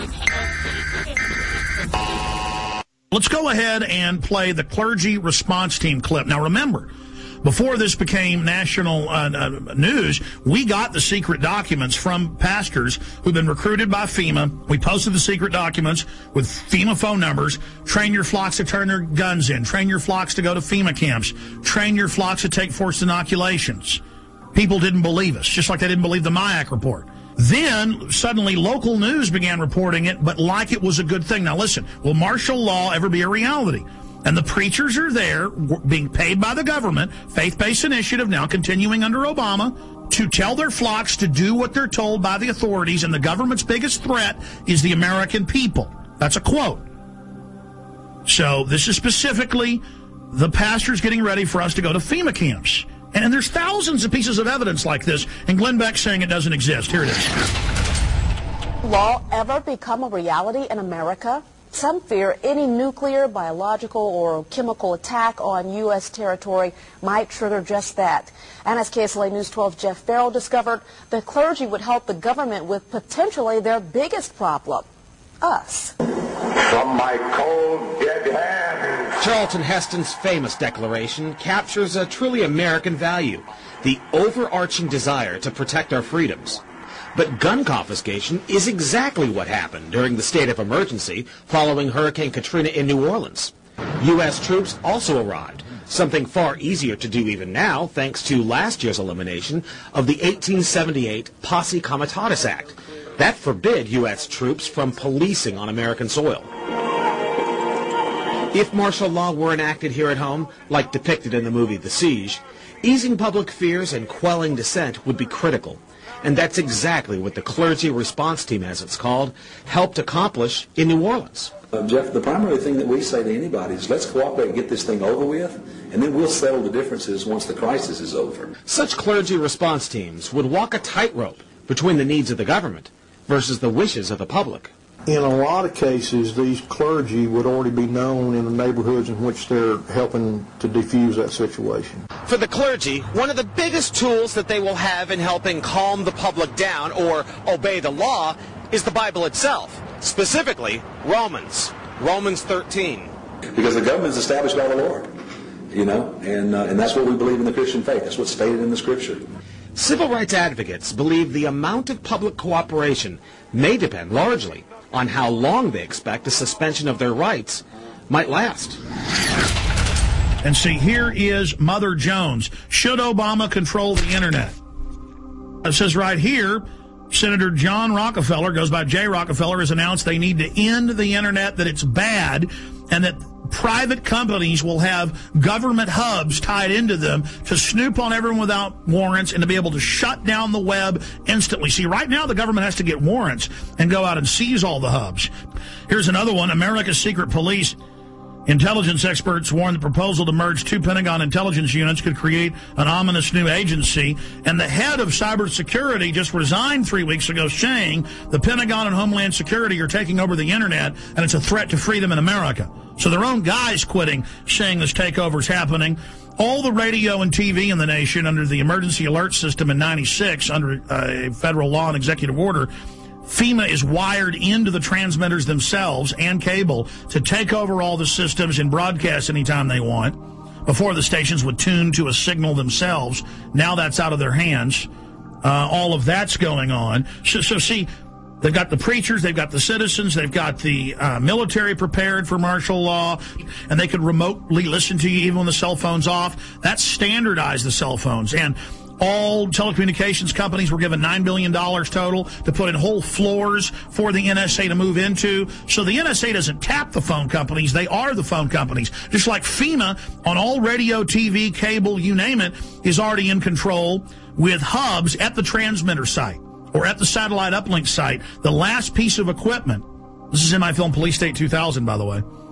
See, I was sitting there talking to the engineer in 1996 at KJFK FM. And he calls me over and goes, Look at this, Alex. They're ordering us to do this. Here's all the secret documents. We're not supposed to show this to anybody. And I was sitting there reading it. FEMA takes over through this. Everything you do goes through this system. I mean, eh, eh, that's what you hear when it goes bang, bang, bang. You know, this has been an emergency alert system. That is a federal test tone going via shortwave radio transmitters, dials in, and takes control of your radio station. And that's what they say right here. During emergencies, when they're rounding people up and arresting them and shooting people, their job is to keep the media shut down. They don't have to come arrest Alex Jones. They hit one button, the internet shuts off. They hit one button, T- In the not too distant future, a self-proclaimed intellectual elite will rule every aspect of our lives. People in the world are content to stay as first or second level The economy is emerging from the recession. We have to keep geoengineering on the table. Implementation depends on motivation. An alarming and possibly catastrophic disaster. Already the path has been chosen. The design set in motion decades ago. Their endgame? Complete control. Water. Air. The economy. Population and even human logistics. will all fall within their purview. The goal? To acquire all the natural resources of the planet and bring them securely under government control. All activities of mankind will be monitored, accounted for, and controlled. Legislation pretending to address concerns about the environment. National security. And financial stability will in fact be used to erode the very foundations of liberty and to enslave the population. This will all happen in the name of security and progress. Alluding to the notion that this is all for our protection, this will not miraculously occur overnight with the sudden proclamation of martial law. It has been happening incrementally for at least half a century. Every law enacted that truncates the Bill of Rights in the name of national security is another nail in our coffin. Through this type of increasingly invasive legislation, the systematic decay of constitutional law becomes inevitable. Thousands of years of building and rebuilding, creating and recreating so you can let it crumble to dust. leaving our essential rights neutered and impotent. The Bill of Rights is reduced to a quaint antique, collecting dust in a library somewhere retaining all the potency of a fairy tale. Martial law, called a more politically neutral catchphrase, is practiced with an iron fist. The implosion of the economy has begun by design. The United States dollar is under attack and losing value every day. while the cost of living continues to skyrocket. New laws that will effectively double taxes are already on the books and ready to be implemented. Nothing has been introduced to help homeowners with their now default loans. But at the same time, money is generously given to bankers who give themselves huge bonuses. During one of the worst economic downturns in history and dry up loans to small businesses. All the while, the economy spirals downward at a free fall rate. As the citizens of the United States lose their ability to take care of themselves, the government conveniently steps in to save the day. Capitalism gives way to socialism, and then without much notice, into the neo-dark ages of the one-world government-style dictatorship. Once this task has been completed and the control grid is firmly in place, they can play their final trump card. FEMA camps. And by design, we will welcome the salvation with open arms. As any alternative will surely seem like suicide. Once we've been properly enslaved, they gain control over the rest of Earth's natural resources. Humanity. America, here's what you need to know tonight. I'm, you know, basically a rodeo clown. If you have any kind of fear that we might be headed towards a totalitarian state, look FEMA trailers, FEMA prisons, FEMA camps. I want proof. If they exist, I want pictures. I lost sleep last night worrying about this story, thinking about this story. But when I see, you know, 9/11 victim family on television or whatever, I'm just like, oh, shut. Well, up. yesterday we talked about debunking conspiracy theories. The only thing that I answer to is myself, and I just want to be able to look at myself in the mirror and also sleep at night. Glenn Beck, a year and a half ago, said that Ron Paul supporters should be arrested and that the army should be used against them and that they were dangerous terrorists.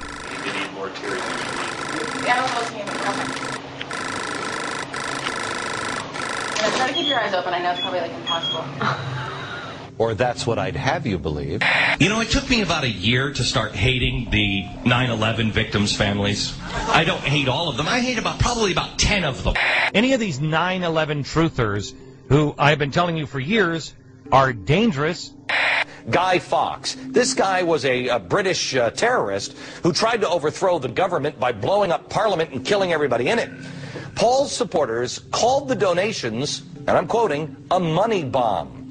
It's really not the way I would go, you know, tying my movement in with a historical terrorist attack. You're right. Uh, there's a, a, strain of isolationism and anarchy uh, in the American tradition, which uh, Ron Paul is tapping into. Uh, I think it's very significant that he chose Guy Fawkes. Uh, there are plenty of, unfortunately, libertarian websites which are indistinguishable from the anti-American left these days. Yeah. So, totally in bed with the Islamo-fascists. Um, and a turn against this country. Turn against this country. This country. This country. Where am I wrong? The Ron Paul Revolution. I think it's meant to be a catchy slogan, but I fear some of his fringe supporters are taking the word revolution too literally. What Glenn Beck is saying is a talking point being given out to the media. And this is going to drive the, the conspiracy theorists left crazy. I mean, I have this. They're making me say this. Help because we were seeing Bill O'Reilly and Sean Hannity say it. We were seeing CNN hosts say it. We were seeing Joe Scarborough say it. And I said, that's a talking point.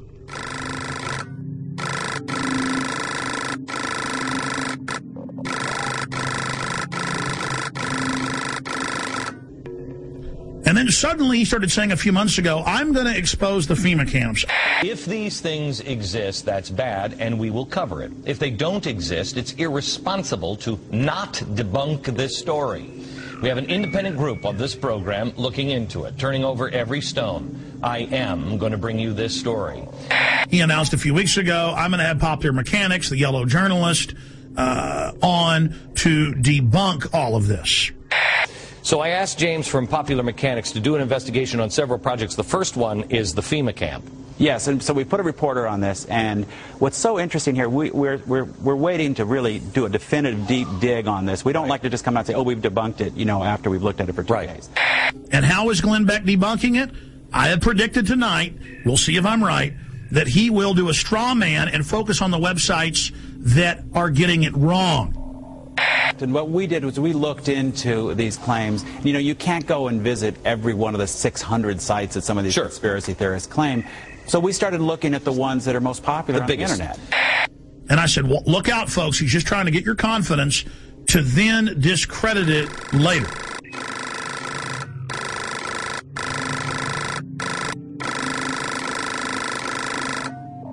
We mailed letters to Glenn Beck. I know people that work in his office. I contacted him and I said, here's the proof. If he wants it, we stand by to work with Mr. Beck if he isn't going to come out next week and say arrest all of us, basically, like he was doing a year ago.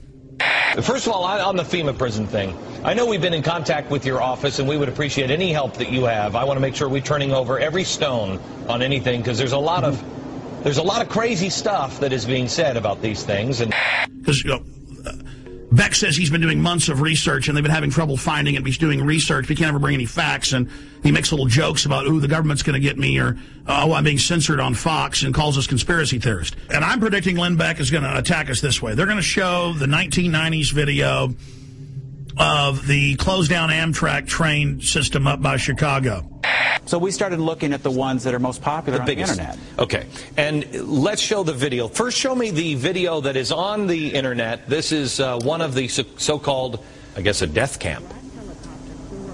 This is something where they're showing uh, a, a so-called concentration camp. These are turnstiles.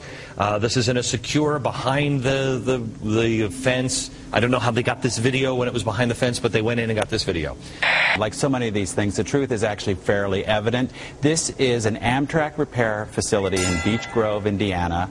The, uh, the, the woman who made this video initially claims that it's some kind of American Auschwitz and they've outfitted buildings with gas and they've got these strange turnstiles. In fact, it's, um, it is a repair facility. They're going to do that.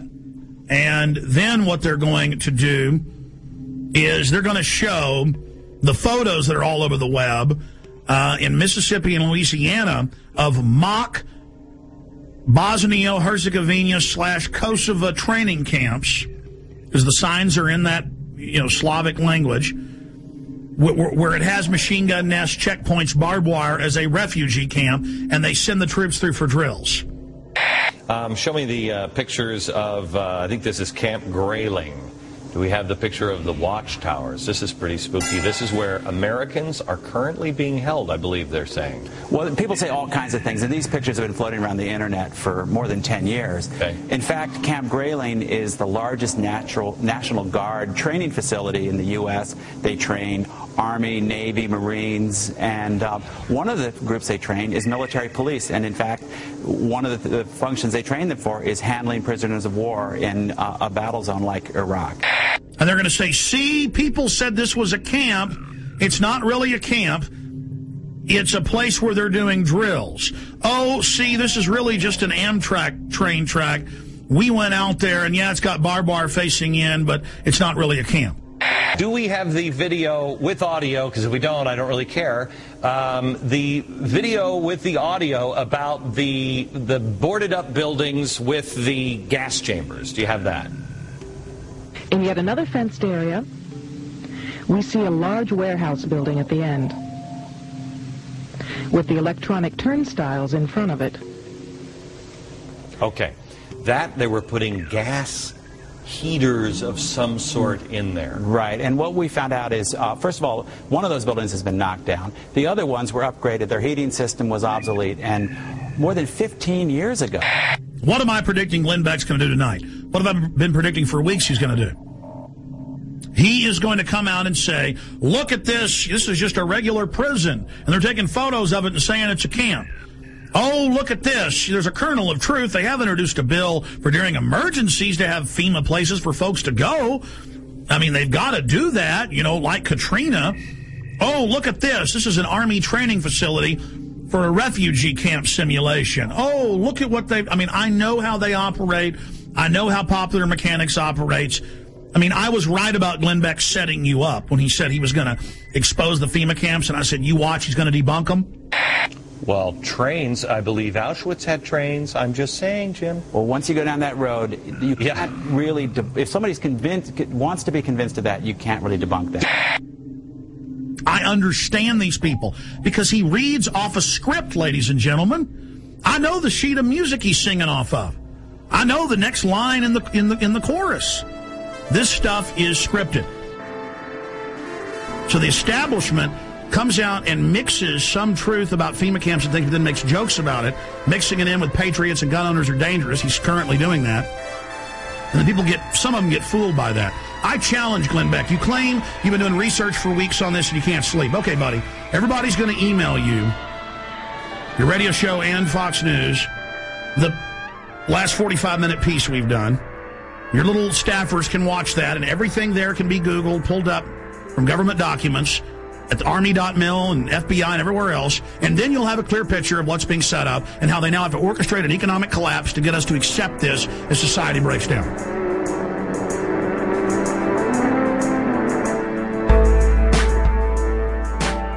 If uh, Glenn Beck wants to know if the FEMA camps are real or not, all he has to do is go to the Army War College, the Army.mil website, the Army Times, and they say and it's been all over the Phoenix newspapers. The police say they're ready to work with the military against the people, that their new mission is fighting the American people physically. Chaos is hanging around from tree to the ground, shudder from the sound.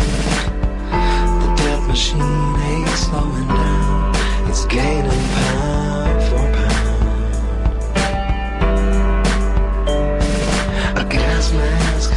The couture in the summer of rage. They're building mass graves within the states. You and I, they'll vaccinate. They're preparing us for an all-out police